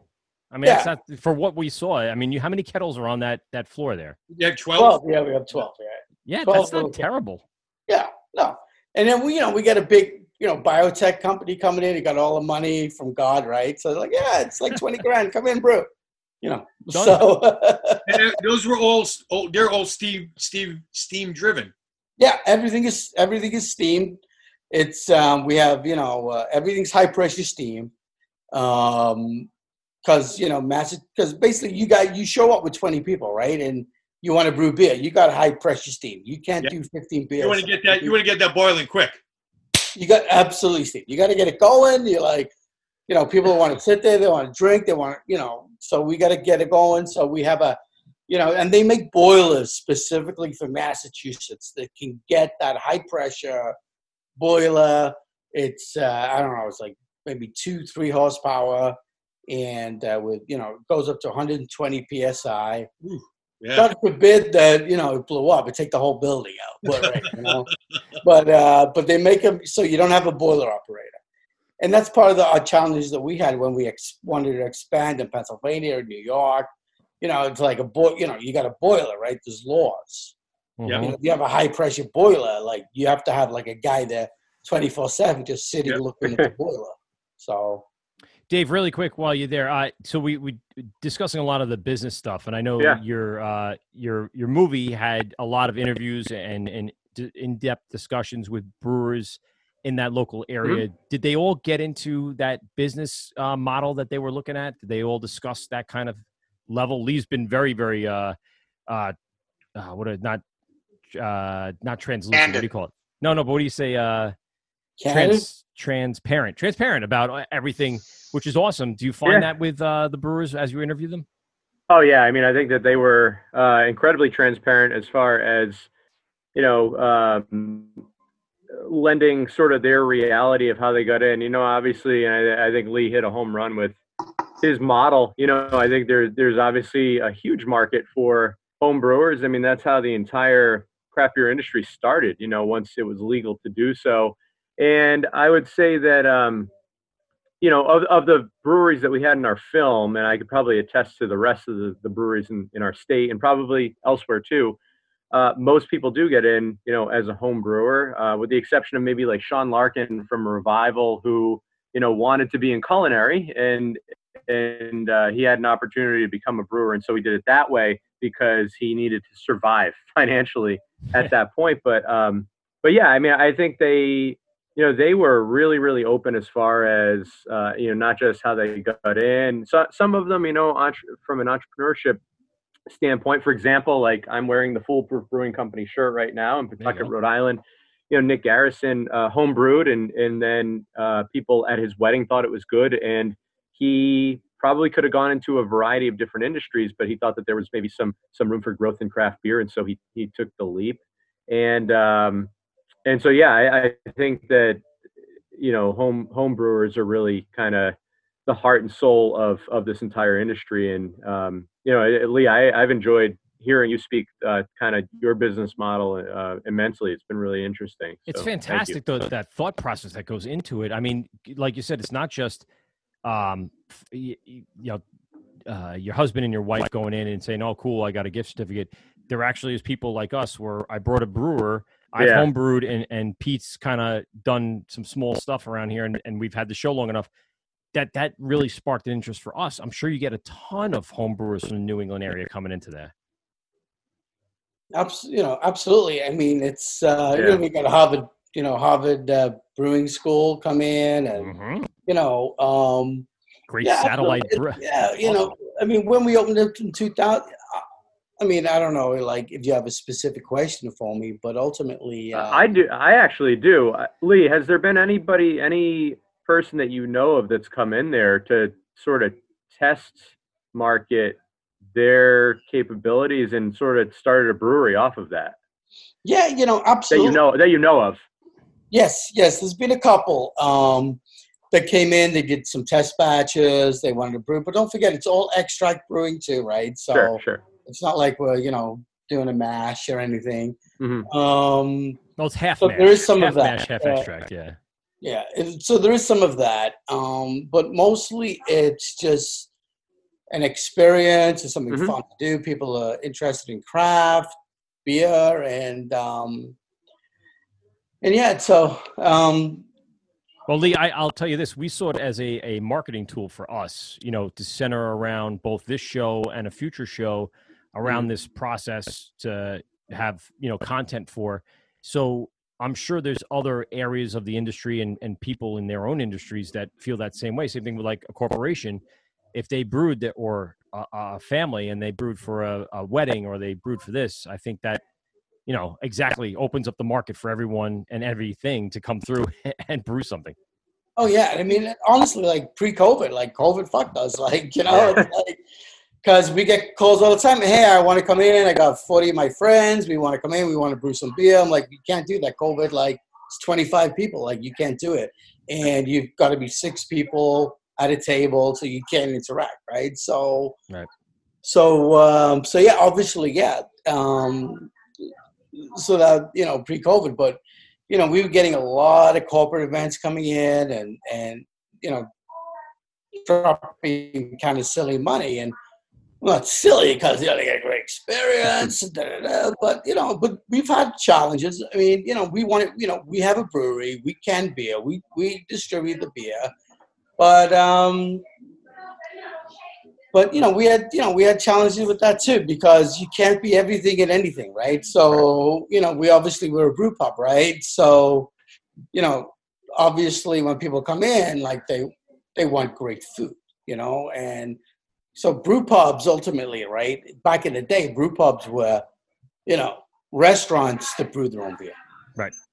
And you know, I don't know of any like brew pub ch- chains chains that really got traction and took off. You know, We did Um, see a uh, a John John Harvard's Harvard's, yeah. on Yeah, the way up was to you. the- Yeah, yeah, Actually, yeah. on the way home, right? But even though, I mean, we lost the the two here in New York. We had Right. uh, one out here on the island and one in closer to the city, and they're both gone. So they did, Mhm. really didn't survive the craft beer wave because I believe too that- much better beer. I believe that Union Station in Providence um, is John Harvard as well. Um, Ah, okay. yeah, I, I think I'm I'm almost certain they are. When uh, I think a lot of the you know, New England ones on your card. survived, but the ones down Yeah, here did yeah. not. Yeah. yeah. Interesting. Uh, no, there's a there's a, a- an amazing. Uh, cr- they're not a brewery, but they're a craft brew pub in in uh, DC called ChurchKey. You guys may have heard of it, Yep, heard of it. but they're putting together an incredible artisan craft beer experience with incredible food. Right. Um, amazing food. So, how do you, as a brewery, incorporate that incredible food but also brew beer on premise. And I think that's the the next challenge is like I love listen, I drink beer every day. I love food. As do I. Yes. But food like come on guys, food touches the heart. You know what I mean? If you have like an incredible meal, you're like, "Oh my fucking god, that tastes incredible." And you can go to Trillium, you can go to Treehouse, you can go to, you know, whatever, right? And and beer is incredible, but like there's something about food that touches the heart that I don't know if beer can get that. And I think for brew pubs, um, being able to um, you know curate an incredible craft beer experience with amazing food Mm-hmm. that's the key and that's the key for brew pubs going forward is how do you so i, I got i got james beard award chef right right now post covid creating an incredible Couldn't tell by the food that we got. No way I could Oh, tell that. God damn, it was right? good. James Beard, like the guy's like rock star, right? Because when you go to a brew pub, right, you're like, oh, I'm gonna get a burger, I'm gonna get nachos, I'm gonna get wings, yada yada, yada, right? So I said, listen, I'm fuck it, I'm done with the wings and the fucking beer. You know, I'm like, let's get a James Beard guy in here to connect the food. He's actually a home brewer too, funny enough. Oh, there you go. Yeah, but he's a little like yeah. I, we show him the whole brewing, you know, the commercial brewing piece, and he kind of like doesn't know what to think. Like he's like, okay, yeah, that's fucking weird. Like whatever, like, you know. Where's my five gallon like you know cowboy, right? Like, Yeah. but I Can I make beer cheese yeah, out of that? Exactly, but that's kind of like I think is like something for me is like you know people want a great beer, but you got if you're a brew pub, you got to have. And then you look at people like uh, you know um, you look at uh, even like Medusa in Hudson, Mass, Mhm. doing gr- incredible beer. You look at um, you know you look at even like you know Night Shift; those guys have done a great job. You know, you, obviously, you know you're looking at Treehouse. I mean, when I I- when I visited Treehouse in 2012, those guys were brewing on like a 15 gallon SABCO system. it was like I'm like I'm like guys, like Nate, show me your brew house. This is like 2012. I'm like Nate, show me your brew house. He's like, yeah, all right. There it is. It's like it's like literally like five square feet. You know what I mean? Like, but they had something. They had like you look at those guys and they were like they had something. Like, okay, they had a plumber. All right. Like- they had a plumber. But you know, like even they were bottling Julius and stuff like that, and you know, they had something. And so I, you know, I and and so I guess my point is like, you know, I'm looking at opening up a new spot out in the in the western suburbs. Ah, all right. It's yeah, it's but it's because like people they want to take a journey, right? They want to. It's like you know, freaking you know, uh, Odyssey, right? From like Homer, right? I I want to take a journey. I'm going to Treehouse. I'm going to like whatever. Like I'm taking this journey. I'm gonna line up for like six days. I'm gonna get. The, I'm gonna get. I'm gonna spend eight hundred dollars on a case of beer, and you know, and and um and and and so for us who are like urban breweries, there's something about going somewhere and having a journey, and uh, and you know they have great beer. Don't get me wrong, but it, and that's something for I think for breweries to think about as they open up.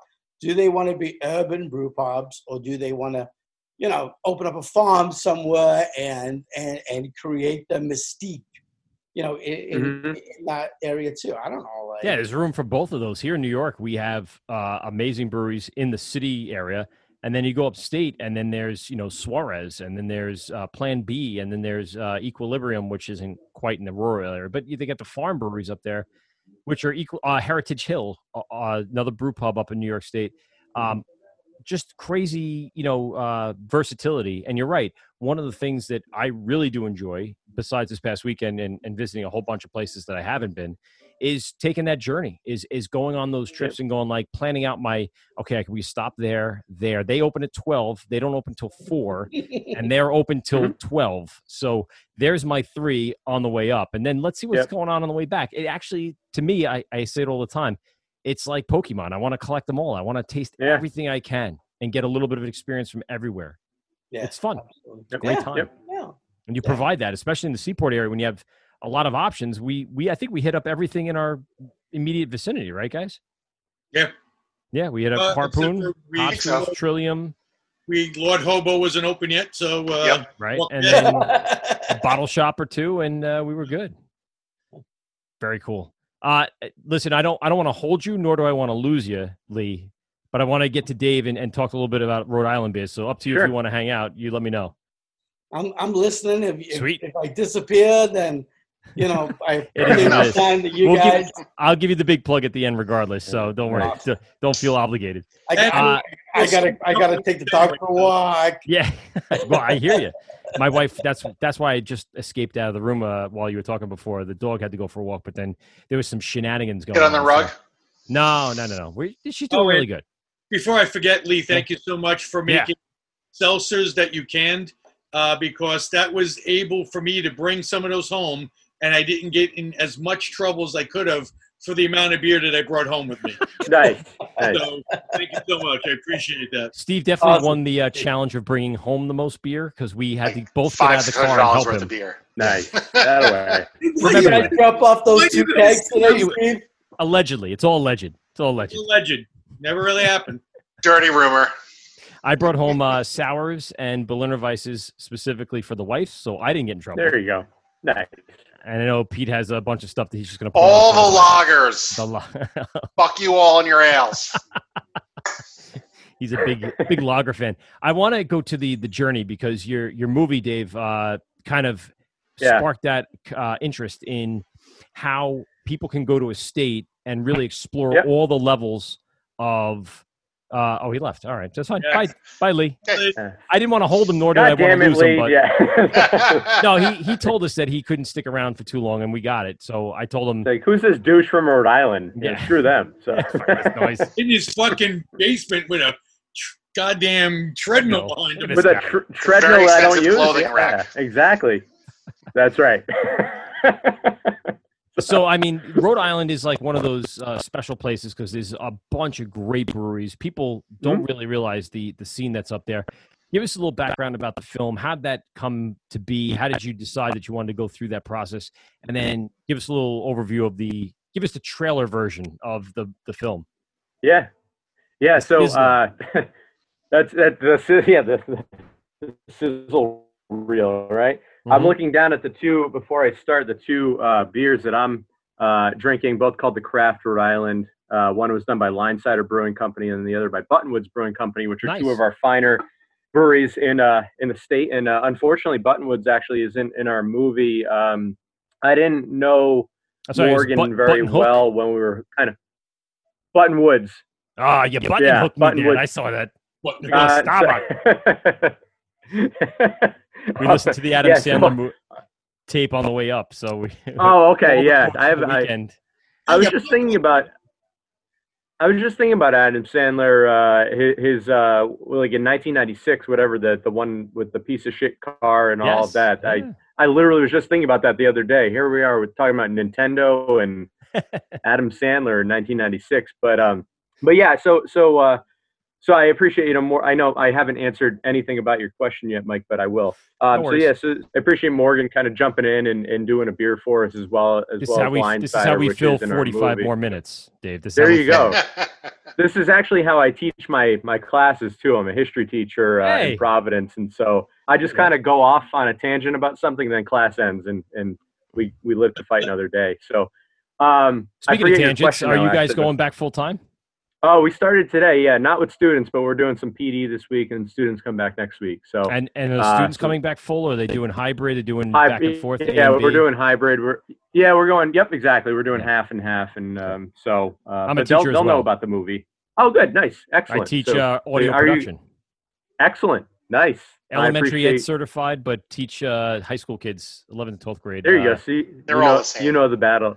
yeah, yeah, kind of. Yeah, just Very puberty happened. So, um, but so anyway, but uh, uh, yeah. So so to to answer the question about the uh, how the movie kind of came about. So I own Eleven Design, um, which is a media marketing firm in Providence. I own it with my siblings, and we uh, my background, as I just said, is in history, and uh, I teach uh, AP government as well. And so I have a background in kind of political science. Um, so we were we were doing a lot of political work, and then uh, I'll cut this story really short. We were doing uh, some stuff for for local PBS, Rhode Island PBS, doing some Nice. stuff for them, and they had just come into uh, a boatload of money from selling their signal. And uh, their director of production asked if I had any ideas because we had a drone reel on, on PBS. And um, I was not at the, this is only 2017 now. I wasn't the hugest craft beer fan at that time. I was still drinking the larger craft brands like Sierra Nevada and Sam Adams and Harpoon, Doesn't which make you a I still person. enjoy. It doesn't, no. And, and those guys are great and they paved the way. But um, I was like, I wanted to, you know, as someone who appreciates history and sort of research and, and learning, um, I wanted to learn more about uh, what the things that I've heard about. You know, I'd heard about Foolproof, for example, the shirt I'm wearing. And so I wanted to learn more. It was a great idea. Long story short, we did a pilot, which they asked us to do, and then they completely stiffed us and like wanted us to do the Hmm. movie for free. And uh, we didn't say "f you," but that's how I felt, and we just continued on and and did it on our own. Um, we ended up submitting a grand prize in the major category. It's an Oscar qualifying. Uh, you automatically qualify for the Oscars. We did win a grand prize, not in that category, but I'm I'll still take it. And that set us off on our way, and we we picked up an agent. Um, and then uh, there's a distri- uh, distribution company out in Portland, or- Oregon, called KDMG, who uh, Kyle Kismerick was the owner of that. Is a huge, huge craft beer fan. So it's like a match made in heaven Yeah, and um, and so now, now our move yeah and you know pre-covid he he had entertained you know us coming out there and kind of you know surveying what the portland scene was like and so so right now folks can check out our movie on amazon prime as you mentioned at the beginning of the show and Yeah. fandango and cox and fios. It's on about 15 platforms across the us and uh, so to answer your yeah yeah yeah quarks exactly. So to answer your, your question it was um, it was really just kind of i'm interested in storytelling you know as you know trying to entertain 15 year olds for five hours a day. You, you have to be enter- you have to tell stories and i just thought that this was a story that i wanted to learn more about and fortunately you know we are where we're at right now which you know as i said earlier we're kind of looking at maybe investigating some other states and i think lee gave me some uh, some interesting leads into the massachusetts scene so we'll see what happens with that It is big time up there. I'll tell you. Since uh, Yeah. I went to school up in New Hampshire, and Manchester, in Nice. '97, I remember uh, Magic Hat being readily Mhm. available at that point. Yeah. And then, uh, like I said, my buddies had moved up there now, close to almost.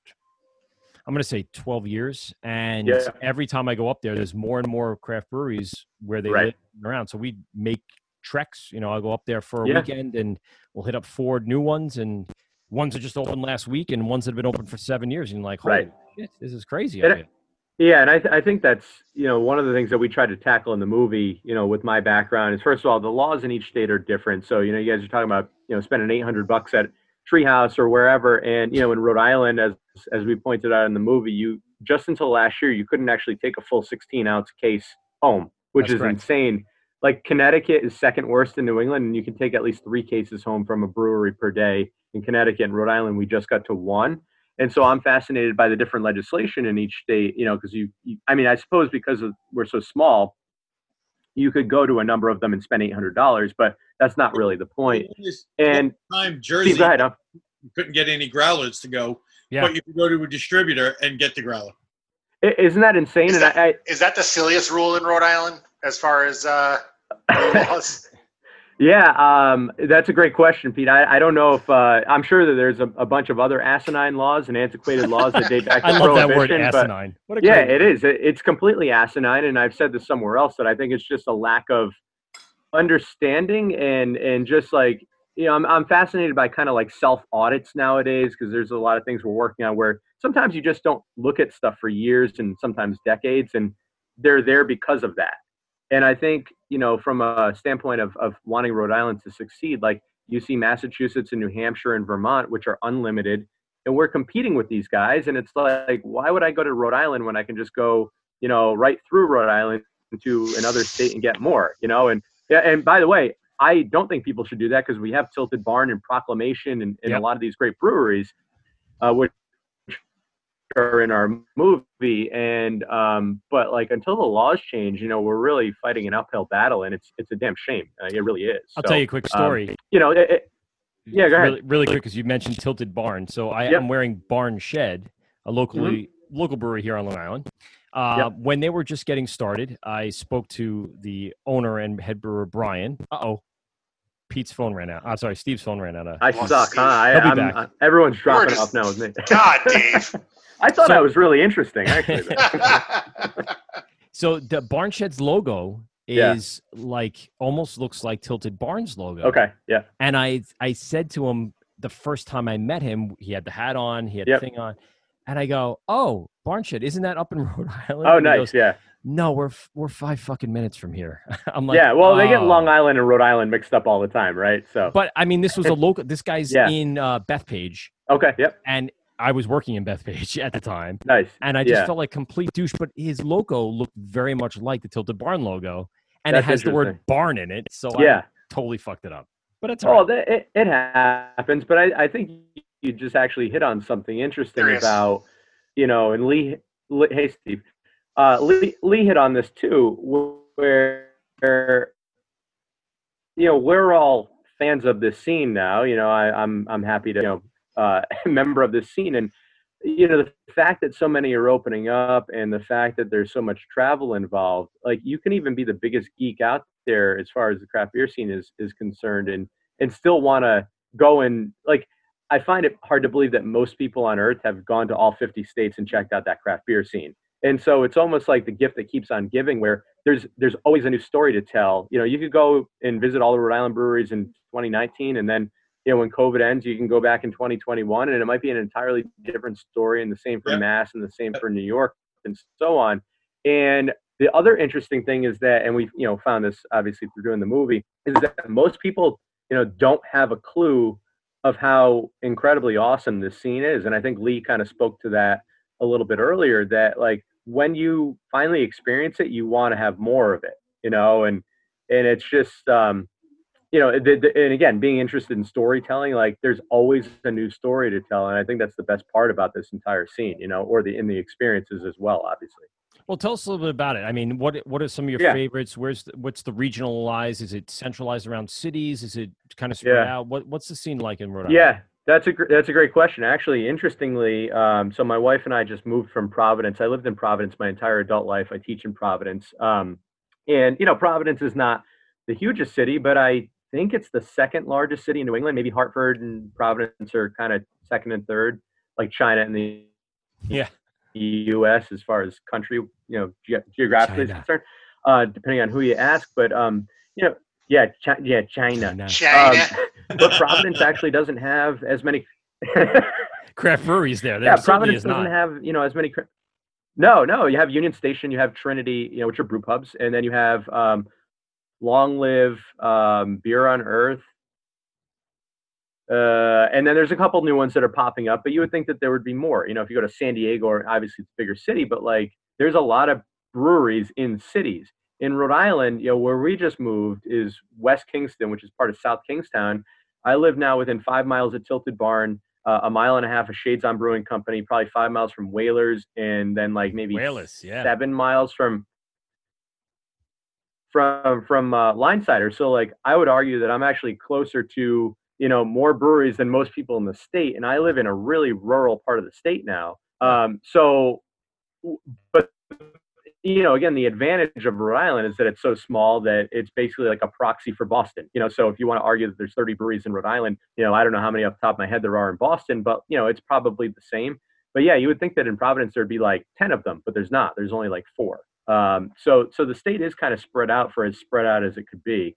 Um, but at the same time, people can come down here and check out quite a few of them in one weekend, which I think is an advantage that we have. Now, which uh, and and stop me if I I forget which one it was, but uh, Yeah. Road Soda, Road Soda. Road soda, we didn't cover in. That's I, I'm I might be completely off on this, but that sounds like it might be something from Newport Craft, but we didn't. Newport sounds about right. Yes. Uh, or Newport's formerly Yeah, new. Uh, it used to be Newport Storm, then they rebranded as Newport Craft, and they had Yeah, the Road Storm. Rage Storm and then Road yep. Trip. Um, yep. So so they they've kind of kind of tackled that you know R H O D E sort of thing, and then gone off. But um, but yeah, and actually they just sold. So the the guy that's in our movie, Brent Ryan, who's one of the founders of Newport Storm in 1999. Mhm. Um, they uh, they were bought out, and so Brent actually isn't a part of their their company anymore. But um, and I don't actually know the new guys, but uh, you know I think that they're doing a pretty good job. Um, you know, with kind of perpetuating that brand, you know, throughout the state. Uh, but you know, it, in COVID, it's kind of hard to to figure out who's doing well and who's Yeah. not because everyone's kind of up against it.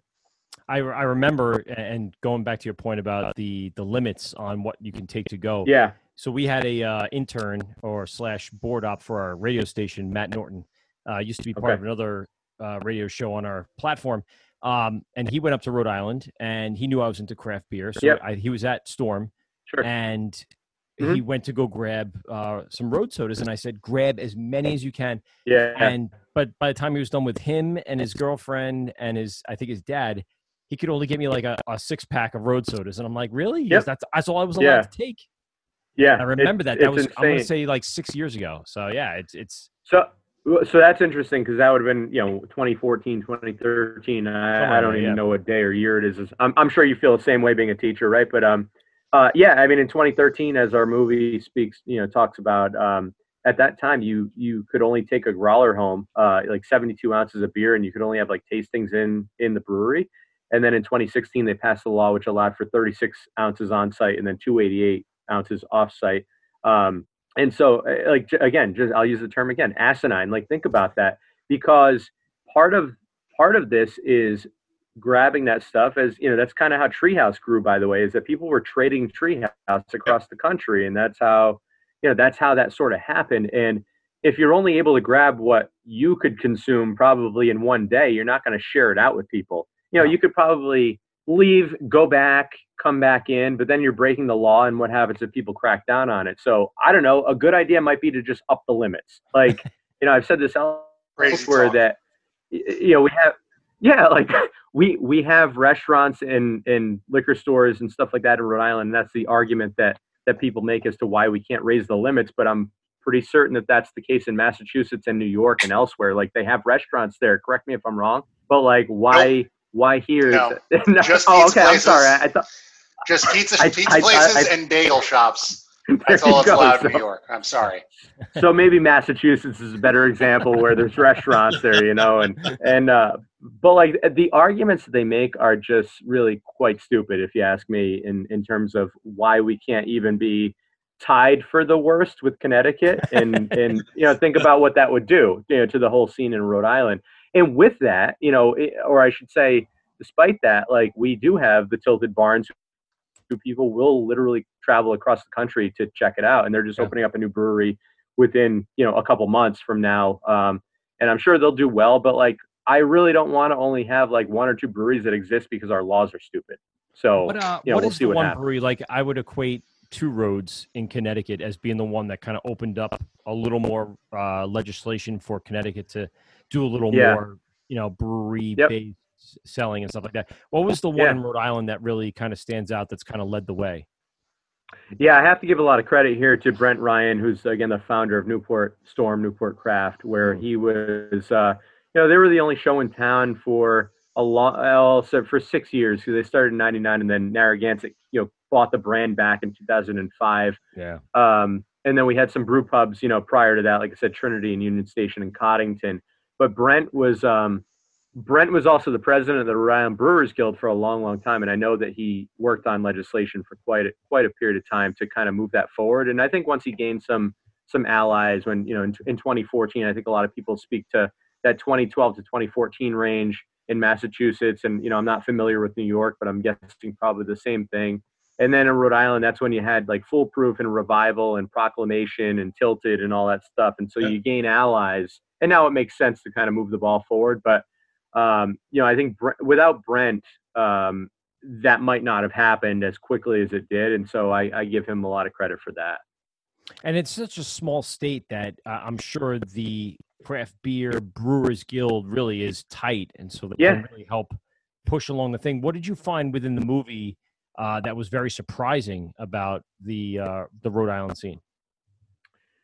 Um, when uh, you know before you you start doing it, really any project, when when you're looking at an industry and you have competitors, you think that they're competing with one another, um, and they're looking to drive each other out of business. And you know, one of the first things that Nick Garrison said from Foolproof, because he was the first one that we interviewed, is uh, you know he he used the phrase co- or the term co-opetition.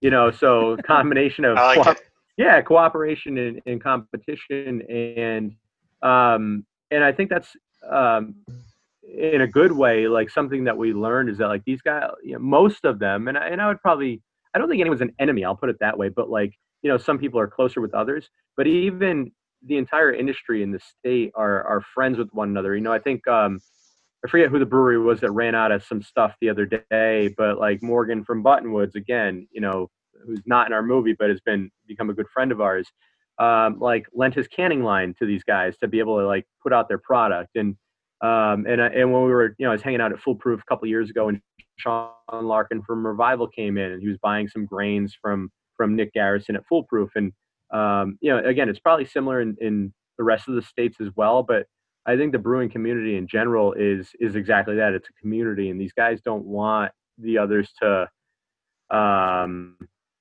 fall by the wayside. I think they want to prop them up, as Lee said. You know, all you know, uh, rising tide raises all boats. And you know, from our experiences, people are they're not just going to go to one brewery. Like I don't only go to Tilted Barn. You know, I since COVID's happened, I have tried to rotate the breweries that are first of all in our film because I'm friendlier with those guys and, and good man, gals, by the way. It takes a Um, lot to Thank you, I appreciate that. Yeah, that's good. but I'm serious like, because it's you what know, we tried to do too. We all tried to, you know, go to our relatively local places and then as much as we can, right? Uh, you know, patronize anything that we could just to keep them open. Because yeah, honestly, when this does finally go away, I want that to be there still, so I can You- go you- enjoy. That's exactly it, and you know we're trying to we're we're trying to get that point across, and um, you know I, I would people have asked me a lot of times like who the best brewery in the state is, and I would probably argue that that according to most people, and probably according to me, it's probably Tilted Barn, right? Like, and they're five miles from my house. They're Yeah, one of the the closest one breweries most house. people would know. Right, like I should Rhode go to Tilted. Brewery. What are we talking? Yeah, that that's who you know, and like I should go there all the time to get my beer.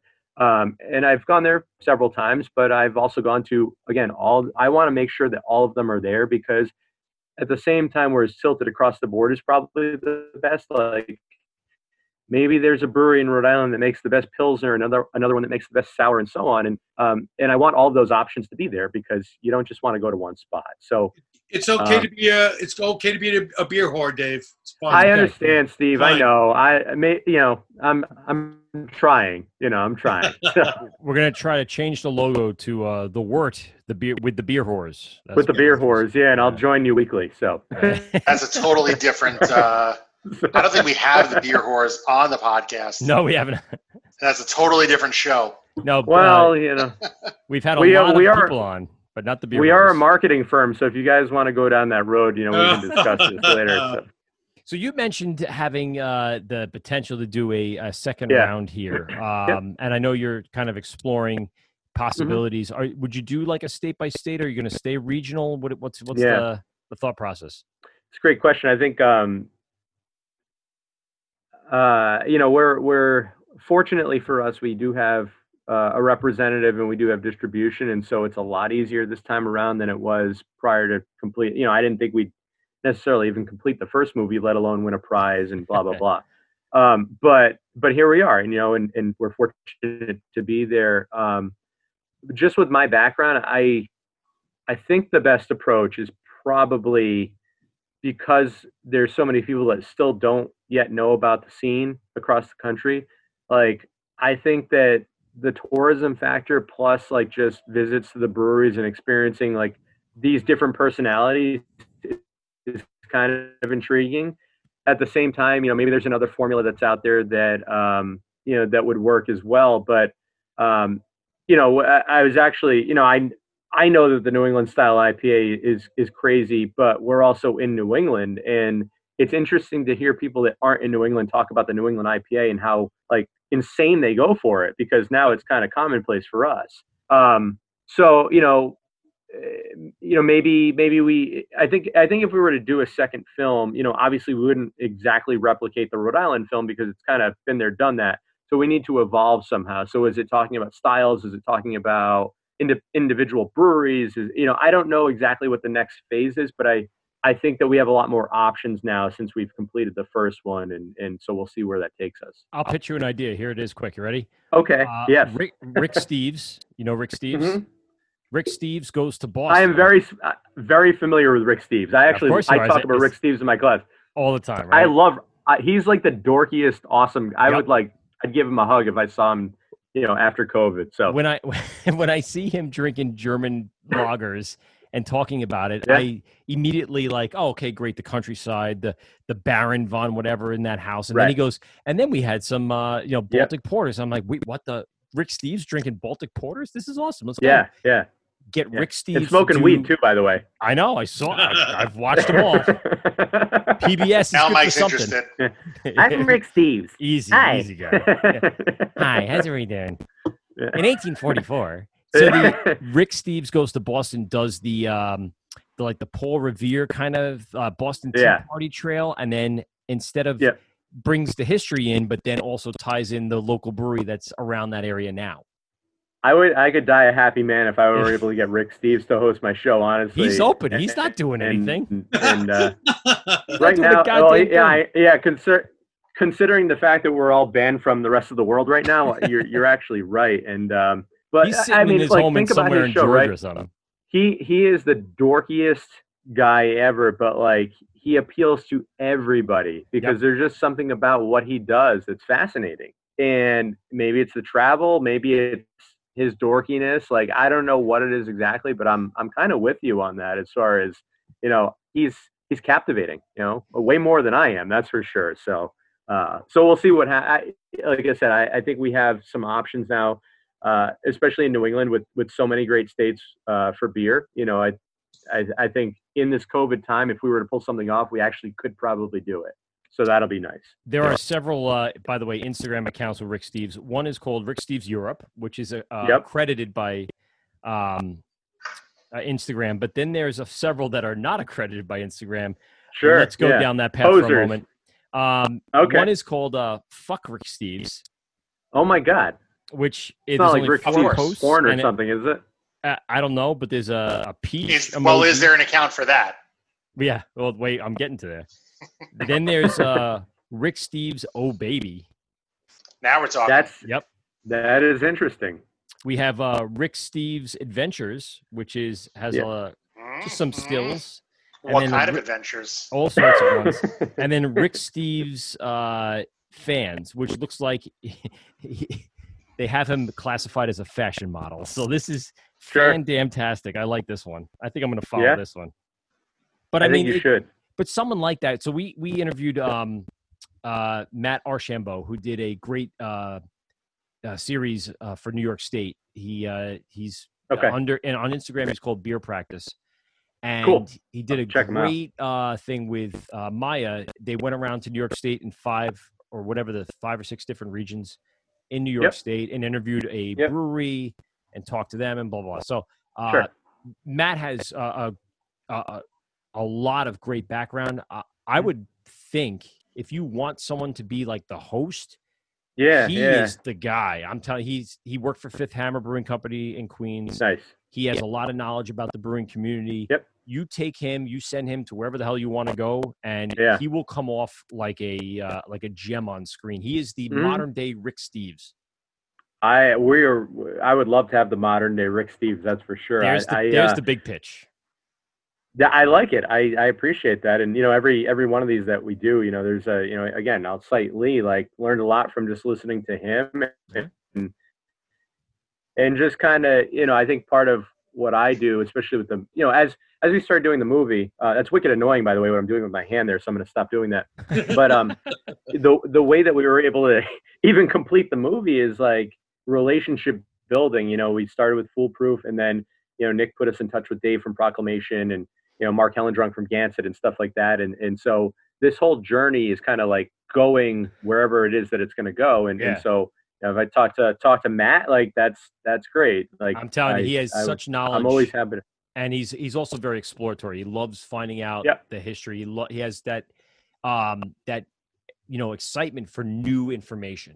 Wants to learn. yeah, it's fa- it, and he's done it. it's Well, fascinating to He has it on his resume already. Exactly right, right. Yep, eh, that's exactly it. And and um, yeah, this whole experience is fascinating, and I think that's what it's all about. You know, you guys just traveled up to to check out Lee's place, and you know, I'm sure you talked to folks there and stuff like that. And and it's just um, it's just another way to travel, you know. And I think I think that's an important thing, and that doesn't get old ever. Um, so, uh, but I'll By- definitely reach out to him and and uh, Yeah, oh, introduce definitely. myself. And by talking to Yeah. people, you mean uh, walking along the sidewalk and, and yelling at a couple enjoying their dinner, saying, "How's everything going tonight?" That depends on how many beers you've had, or, or maybe true. not. I suppose. Yeah. Right. Um, but yeah, that's exactly. that? Yeah. Uh, I don't know who did that. Was that was that Nobody you? did Steve? that. But they were very cordial. They said everything's great. Thanks you That very guy much. was so happy. He was like, "Oh, thank you. Yeah, very good."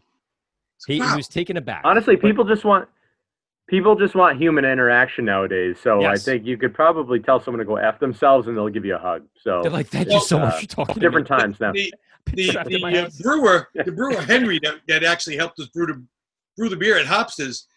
We actually were like, "All right, bro, look, you really we don't think you're happy doing this." You're, I'm you're- still not convinced. we were we No, just I think had- he is. was like really like so happy to talk to us and we were Yeah. like is this an act but he was like look i work in the other brewery where i walk in i go hello tank hello keg washer hello kegs and i don't talk to anybody Right. for hours so he goes i really need Yeah. it they need to be a part of people's lives for a little bit i'm like okay Yep. Makes sense. I don't So believe him. think about i don't believe him i don't blame him Steve, think about what you just said, right? If if these breweries or, or restaurants too, by the way, are able to survive, um, you know, for however long this lasts, like think about the the day after things normalize, how insanely packed these places will be. Oh my right? So it's like you just have to help them survive. There's, there's going to be Like, it's uh, gonna be a straight up oral show sex as far as on the bar.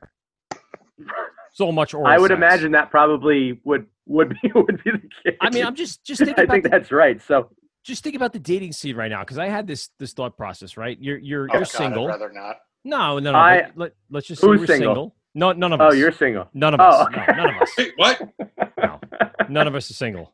So, we- we're, but let's go back a a few- like ten to fifteen years and say we're single. Go back a few years. How yeah. tough Sure. would it be right now to get a date? Um, maybe not right that's a great this today, but like Yeah. back in March, April, May, where you're just you're trying to play the field. Yeah. And I'm going to say for a guy, it's probably a lot easier.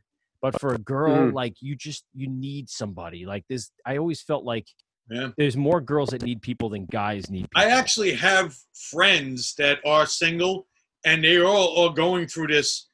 Hey, I'm trying to do the COVID thing, but I just met this guy. And he seems really nice, but I'm trying to stay fucking six feet away from him.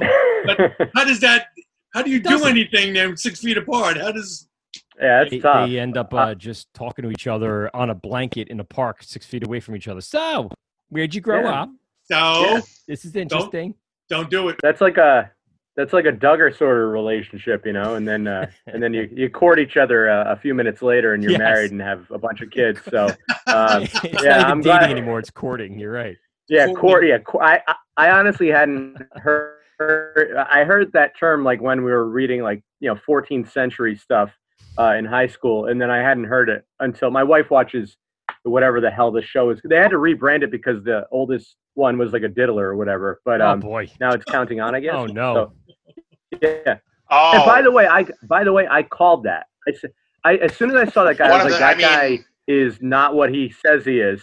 And so, and I was right if- by the way. mean, And then they odds had, are. I know, mean, don't they have like 37 Well, kids? Odds are one of them Yeah. is. Uh, but Pete, but Pete, the first one, he's the firstborn, and he's the one that was, you know, uh, abusing his sisters and so on and so forth. And and then I'll add one more thing to this, by the way. They they had another show on TLC because that's what they love to do about um the hell with the Willis family, the Willis clan, and the dad. I said the same thing. I was like, that guy is a pedophile, and he ended up raping a 13 year old and then fleeing to Kentucky from Tennessee. The cops arrested him, and he's serving 40 years. So I'm two for two as far as calling out TLC, you know, whatever So you got diddlers like a- or, or You got like a whatever. pedophile so. radar going on. Yeah. for you. you did. so you Ap- came apparently I do. At least for TL. Why don't you try the cookies? The cookies are delicious. yeah. Do you know the Well, Jeff- username number? well, At least on Tommy TL. John. Yeah. Have a seat. Have a seat. I'm Chris Matthews. Is it Chris Matthews? didn't No. didn't he? Didn't no, uh, Chris? Um, oh my God, what's his last Harvard? name No, now? not Oh, Chris No, Matthews Chris- had no, to go Chris- off the air for diddling assistants or something. Yes, I knew there was something there. Hold on. It's Yeah, Chris- and also calling Bernie Sanders uh, Vichy Vichy French. Oh uh, wow, so, yeah, that was. No, what? Uh, Chris. Uh, Jesus, uh, I can't think of his Does it name start now, with an but I H? know the guy. you're talking- Is it H? Not Chris it Hayes. so. Not Chris. Chris- Um, Ah, I know. What you, I I know who We'll you're get talking it. about, but he got in trouble too. By the way, did you know? yes, he that? did. Yes, Yeah, he he also got in had trouble what was to the too. name of that show? How to Nightline? Catch a No. Predator. To ca- how to catch a predator. Yeah. Well, I really am enjoying this conversation. Chris I mean, Hansen. Thinking about Chris Hansen. I knew his Chris name. Hansen. Yeah. Chris yeah. Hansen. Yeah. See. Yeah. I was there. This is uh, you, you guys can rebrand overlook your Hanson- podcast. Hampton. only Template. only one of the best uh you know reality shows besides Cheaters. Cheaters was like the first first God, ever. that was That so was the best. awful. because it was Like, in the I- in the, the, best way, but like Yeah. just how like I that just South like Park that episode, like where they go to the bottom of the ocean to try and raise the bar. Like Yeah. that's that's what I picture with that show. Like it, like it, you to get worse for humanity than that. Like Yeah. you got to really fucking dig for that. And Yeah. speaking of which, I was just on Worst Beer Blog. Yeah. There's a Patchogue bar. Oh no. Uh, yeah, yeah. You're that's Oh, no. that's the appropriate. Yeah. Uh, there Uh, we go. No. They have like uh, you know, how you do like the boxes for the Super Bowl with the score. Yep. Oh no. Uh, New York versus Chicago uh, for number of shootings over Labor Day weekend. Oh There we go. Oh, no. so classy. Lovely. So classy. That's not going to work out. And that's on Worst Beer Blog? well, of course it is. well, of Oh, course, boy. it's a bar and hey, uh, Dave, have Yeah. any of the bars? Because we, I, I was reading to the guys on the way up uh, to Boston. Uh, how many bars each week or each weekend or so get closed down? Are you getting a lot of those from your state legislator telling you what bars are violating the uh, protocols that have been set in place for COVID era? Um, no, no, not uh, not from our state ledge. Um, the governor uh, has been doing some updates, and and she she hasn't named them specifically, but she uh, you know we had a I guess it's an executive order that said that like at the bar area you had to close down by 11 then a bunch of restaurants got kind of pissed off about that and again it's a small state and so you know she i think she's done a good job by the way um of, gotten a lot of of credit for doing sort a very good job. yeah, she's done a good job, and, and, and it's a it's a tough situation to manage. Um, but no, we're not getting individual um, updates from bars that are sort of misbehaving. You know, every now and again on the news they'll be like, "Oh, three restaurants in Rhode Island violated X, Y, and Z," and that's kind of how we're how we're getting our news. Um, and this wasn't really the que- this wasn't really the question, but I will I will say, you know, uh, regarding the breweries across the board, the Brewers Association said you know, this was back in March that like 40% of the breweries in the United States might close if things didn't Yep. get better quickly. That's And- probably it's already, conservative. it's already started. yeah, It's already started. yeah, uh, and it's horrible. And again, I would lump restaurants in there because it's it's kind of the same experience. And it's like we need to get through this thing as quick. And I'm not, by the way, advocating like just going out and saying, "Oh, screw it, whoever died," like Right. Ivan Drago. You know, if he dies, he dies. But like I, Get the reference. I think that we we need to. Oh, I have Rocky characters hanging up all over my classroom, by the way. But like, we need to do it in a smart way. We need to we need to Hey, support boy. them as much as we can. And- Yeah, we need to get out of this thing. You know, we really do, or else, or else, you know, I don't I don't want to live We in that, actually- that world where there's We're fucked. Yeah. We, Yeah. we No, New York have City several, is, is never going to several open. breweries, several breweries on the on on the island here that are actually just Really? holding on, already. which which Yeah. is sad. yeah. Sad. You know, For for some of the ones that we know that are in trouble, I'm I'm surprised it took this long.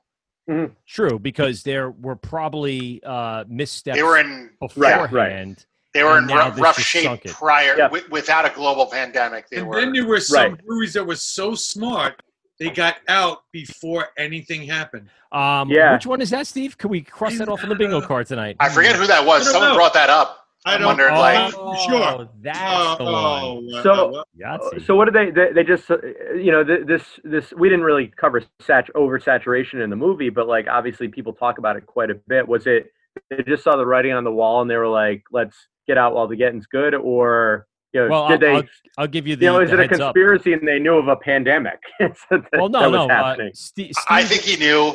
Uh, he seems like a shifty character. so he's got his moments at times. No, I'll, I'll give you oh, the lowdown. Steve, is that you? Yeah. it, it'd be me. He, Uh, uh, I'm I'm pretty slow, you know. For being a, a teacher, I'm I'm a little bit slow on the uptake, but uh, yeah, like is that that's a true story? Like you you had your brewery and then you're just like I'm out. Uh, we actually we sold the brewery in February.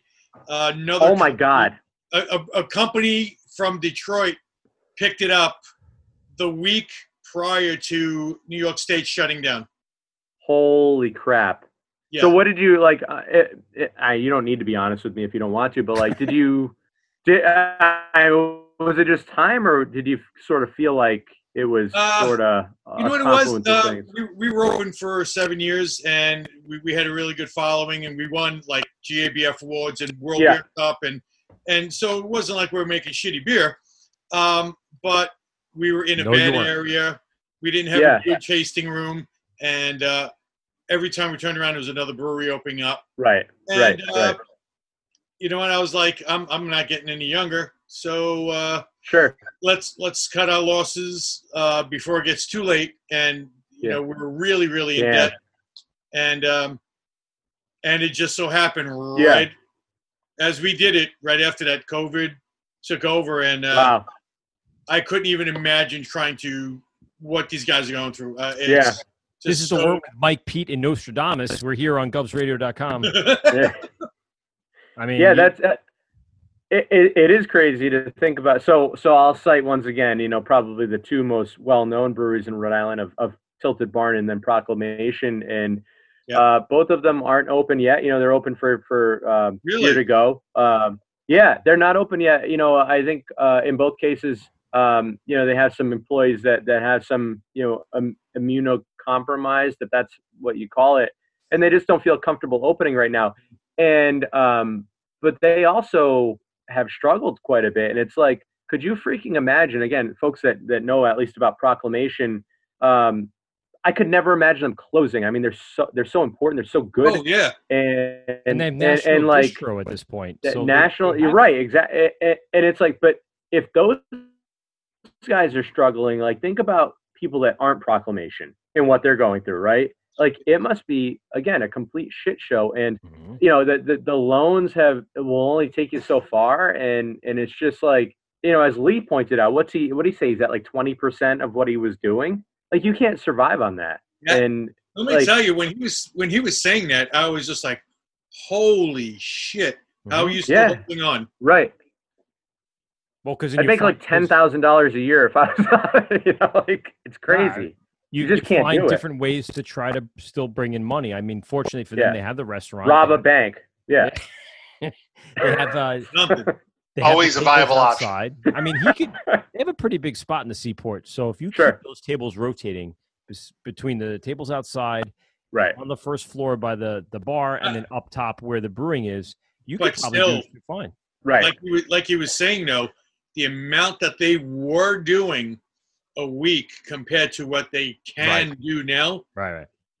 I mean, It's yeah, just it's, treading it's, water. It's keeping them open. Yeah. It's keeping them open and it's keeping his Yep. employees, uh, you know, uh, getting paid. But you know, he's he still has to make some type of profit off it just for his family alone, and and pays investors. And Absolutely.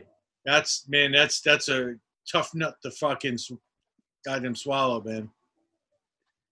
Right. uh, and yeah, and I don't know what it looks like on the other on, on the other side. Like I don't know if they'll uh you know, obviously breweries close, breweries will open once Yep. this is, you know, so all said and done. But And actually, but it all that's depends on what the state Right, right. Yeah. And but but you know, again, it's like if you have a boatload of money, like you could just kind of buy all these brands up and then sort of and that kind of sucks because you want you want more people to own breweries because you want more people to have good paying jobs and all of that. You don't want just some I, with all due respect to Mitt Romney, just the first name that came to mind. Like, there you go. him buying Mitt. up all the breweries and owning all of them, right? Like, like seriously, that's not what you don't want. Rich people to just own all these microbreweries and then like make a bunch of. mo- You want people that started them to be able to exist and provide for their families. At least I do. You know, maybe I'm a bleeding heart liberal dickhead, but whatever. Yeah, you certainly sound like one. I do, right? I know. I, I did. I did have a, uh, a specialty drink at my wedding called the Bernie Sanders, by the way. So There you go. but, uh, although I Oh, wasn't, boy. I, I was, I was not on the Bernie train in 2020. I thought there were better options out there. So, but in 2016, all in on Bernie. So we're there. Were there better options? There weren't. Oh, There there- haven't been better options since, uh, in my opinion, Reagan. I haven't Okay, had a good. million- I want. I want millionaires and billionaires. Yeah, that's right. Well, he's. I mean, honestly, at this point, uh, dead Reagan would probably be better than what we have now. There you go. Exactly. I voted for the guy who didn't know what Aleppo was, and I have zero regrets. There you go. Yeah. no And it- with a guy that has a poli sci background, I, I, I'm assuming you knew who that was. Did Did you see that he um he did an interview where they were talking about how uh, pot causes heart attacks and he faked a heart attack at the interview? no. Did you see? Yeah, I'll have to I send didn't, it to but you that's guys. cla- yeah, yeah. classic, classic Governor Johnson. Yeah, Yeah. Wow. I, I showed I, I showed my students that and they were like dying laughing. I was like, "You see what Gary Johnson just did?" And um, maybe won them some votes. So, but yeah. Anyway, I'm sure most people don't know what Aleppo is, No. but it's fair. It was my favorite moment of the entire election season by Uh, far. Yeah, no, it's. Uh, I'm not going to go down politics today. I promise. Good, Other thank than you. just mentioning That's Bernie fair. Sanders. we had fun with it. That was good. we we, we, we, we almost get ourselves in trouble every friggin' uh, Every two weeks. Every Yeah. two weeks. So But you know what? You clear of What else is that- there though? I You- mean, honestly. you guys are in New York and I'm in Rhode Island. None of our votes matter. So there's that. Bingo. Bingo. Thank you. Thank you for saying that. I can't I can't vote in a fucking primary. Fair enough. Even if I could vote in a primary, it wouldn't fucking matter because we're so late in the calendar. And my vote in the general election counts for dick. That's right. Yeah. You're one of uh, Thank you, Dave. four or five. Support your billion. mayoral races. Yeah, there you go. So, but I, I can't tell my students that they need to vote. So Yes. they need to get used to it. So let's talk about beer again. Yeah, yeah. Yeah. right. Uh, you know what? I ask this every every uh, you know uh, radio show. Uh, all right. So, what was the first beer that you can remember that really, like, you were like, wow, I really, I really dig craft beer. What's your favorite Yep. style? And Yep. what's the be what you go to right now? Those are three awesome questions. Uh, so I, um, uh, this is a true story, by the way. I wasn't the hugest beer drinker um, until I actually turned of age. I, I did get absolutely blasted a couple times uh, underage, and I think that probably deterred me from doing so. And then, as I think I mentioned this earlier, that I uh, I played hockey um, at the University of Rhode Island, and, and I was like a goody two shoes, and actually didn't party that much until right. I didn't play. Yeah, I didn't. I didn't play my senior year, and then obviously that's when I was 21. So I started drinking, and we were drinking like the shittiest stuff that you could imagine: the Busch Lights and the Bud Lights. You know, playing beer pong and stuff like that. But I, I remember, you know, I talked about the Oktoberfest earlier in the show. Uh, I remember, like, right as like September, October rolled around, I would buy Sam Adams Boston Lager and Oktoberfest. And even at 21, I was like, this is better than the shit that like we drank to party. And so I would cite that. And then, and then like from that sort of like adulthood period when I started teaching and then like, you know, into like 2012 ish, uh, my go-to was probably Sierra Nevada Pale Ale and probably uh, um, Heavy Seas Loose Cannon, right? Ooh, Those, yeah, and I actually Cannon. met Hugh Sisson. So- So, so my my uncle is actually uh, a brand manager for uh, McLaughlin and Moran, which is a huge distributor in Rhode Island, and um, he had a dinner uh, about a year ago, and Hugh Sisson from uh, Loose from Heavy Seas was there, and awesome, awesome guy, and like I didn't know he knew about our movie, but he's like, "How's the movie going?" And I was like, "Holy shit, this guy is like pr- a pretty big deal," and and talked about our movie. So, but even before I knew him, I was a fan of of Loose Cannon. So again, Sam, um, Harpoon, Sierra, and and probably Heavy Seas. And then you know, once we started doing the movie, becoming friends with these guys, you know, then you're starting to drink all the local stuff. To answer Steve's question, um, you know, I I I just drank two raw double IPAs um, during this during this time on on your show, um, and so I have you know uh, like they made beers for our movie. Like, I mean, you have to drink those. And Yes, you do. Those That's are, those, those are awesome. But um, yeah, which is like I'll never forget that. But at, but at the same time, I think right now my palate is sort of moving towards like I'd love to see uh, a resurgence of pilsners and things like that because I'm kind of like Crispy into those sorts of, of beers right Crispy now. Yeah, right. So yeah, actually, yeah. Um, uh, Sixpoint is one of the ones that I, you know, if I don't buy Rhode Island, like I like Crisp. their pilsner quite a bit. Oh, And, and yep, the crisp, the crisp Or- is one of the ones that that I'll I'll go to if, if that's a pilsner that that's being offered. Um, and then as far as like the the Rhode Island beer scene, um, you know, if there's a pilsner, I'll go for it. But I'll usually kind of buy a variety of stuff. Like I'm not I'm not huge into the stouts and the porters right now, but I'll rotate those in. Um, I think Proclamation again makes a great stout. It's called Bros. Um, I've had it. That's awesome. And yeah, and, like I think that's really killer. And uh, so I think there's Actually, a time I, and a place. I'm but pretty sure it was in our Tavour pack. Now that I'm thinking about it. I Oh, nice. Awesome. Here.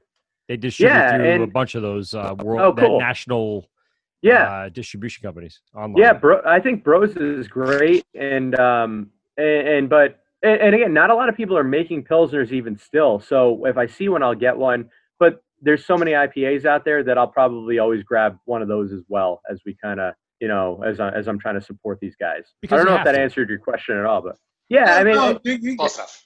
It's close enough. yeah, I, I do have one thing though. You you mentioned Sam, and Yeah. uh, I, I I have a story back when uh, probably about 2014. I was going Okay. to a Craft Brewers conference yep, with my wife and I, and, and we get to go down and play, and I'm like, holy shit, it's it's it's Sam from freaking Sam Adams. He's getting on our plane, oh my god, and and we're we're going, you know, we're going to the convention, and he's literally like five rows from me, and I through the whole flight, Yeah. I keep telling my wife, Did you reach around? guy through the- next, if the guy next to him gets up, I am taking his spot, and I'm going to sit there the rest of the fucking flight. I don't care.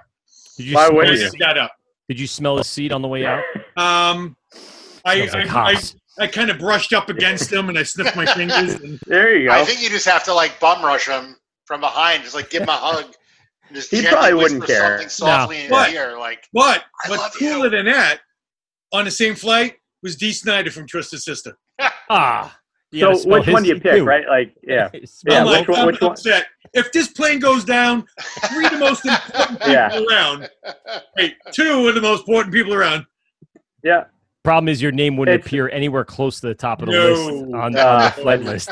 That's awesome. But It's so like, many other people.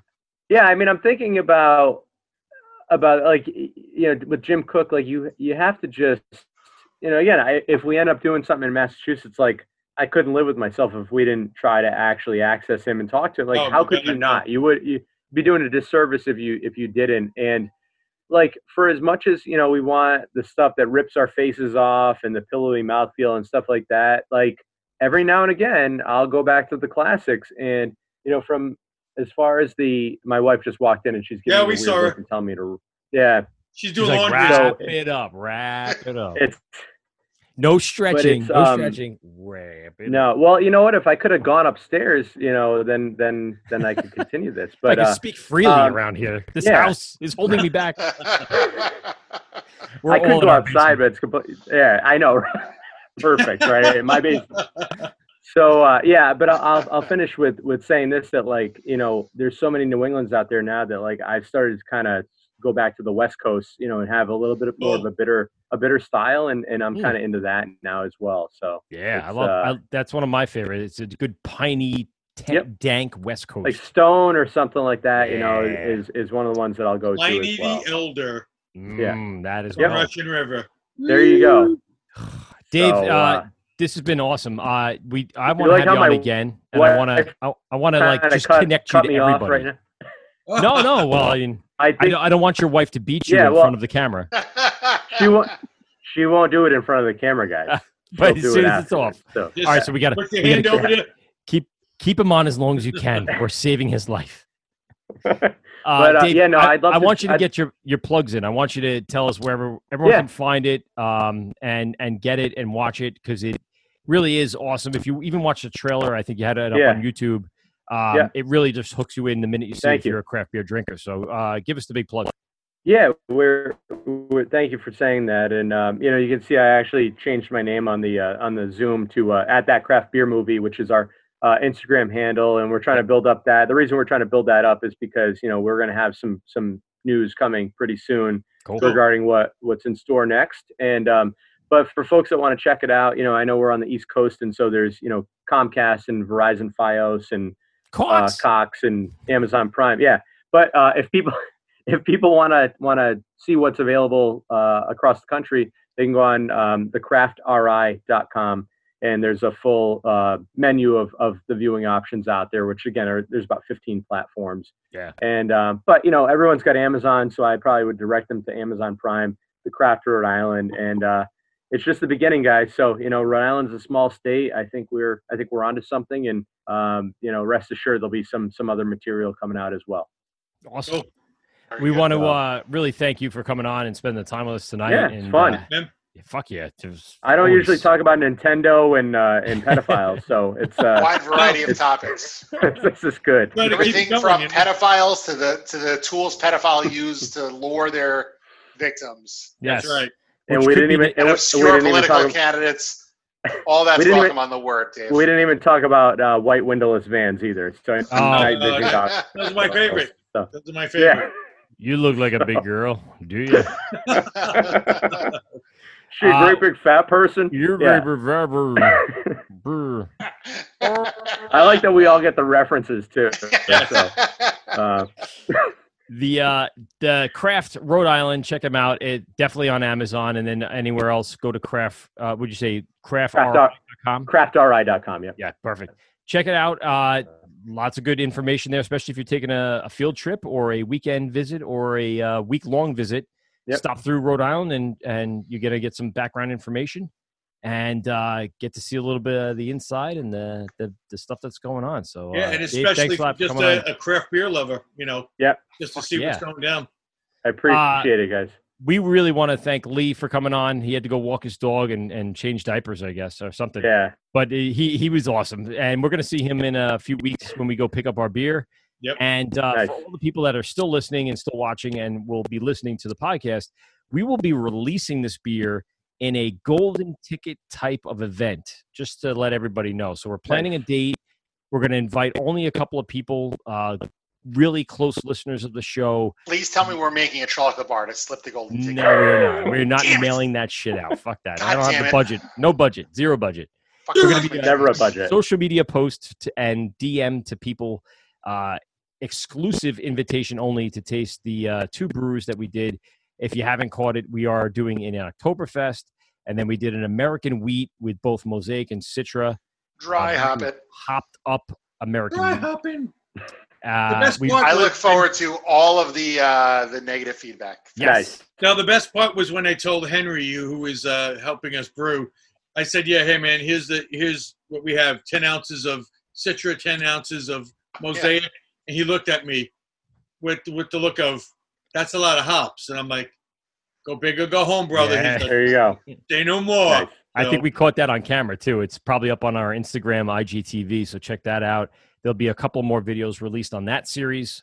Um, because I got my gimbal and my iPhone 11 Pro Max, Nice. so now I'm doing some film shit, Dave. Fuck, There you hey. go. Uh oh. Who needs a red camera? Co- I don't Yeah, his competition. was really limp though to begin with, though. All right, relax. Embar- I mean, really. Relax. A couple Red Bulls and a and a Cialis, and I was good to go. Oh Uh, man. but really appreciate uh, Hopsters uh, for having us and, and and hosting us and coming in and being great sports and everyone's awesome over there. So check them out, Hopsters at the Seaport in Massachusetts, Boston, Boston, and uh, of course Dave and uh, the Craft Rhode Island. I really appreciate everyone, man. This is Yeah, this has been one coming on, Dave. Appreciate fun it, fucking Yeah, show. I'll tell you fun. that. I'm happy to happy to meet you guys, and uh, yeah, I'd, I'd be happy to come back on uh, when we have some more news for you. Yeah, Oh, absolutely. definitely. Hell Yeah, yeah. and uh, Cool. actually, I got to hook you up with uh, our buddies over at the uh, Beers, Balls, and Business podcast. Uh, they really do well with you. Um, Cool. They're based out of Rhode Island. Uh, one of the guys, Will, is from here on Long Island, and he Those moved up there. fuckers and haven't reached out to us yet. I so. will. I'll put you in touch. They may not know the deal. Fuckers. They You're don't know wrong the that shall be righted, Dave. Yeah, right. There you go. Uh, Steve, uh, any last words before we get out of here?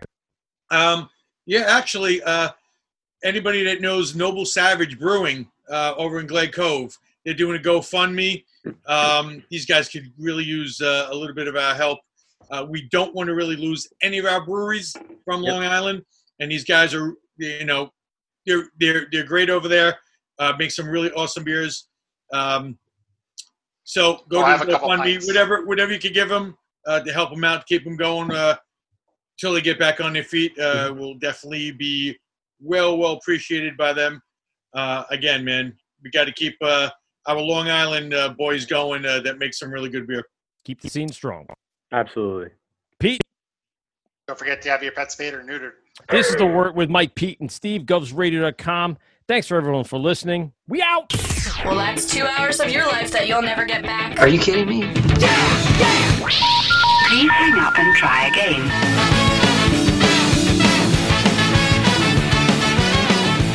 This has been The Wort on Govs Radio. I hope you're drunk enough.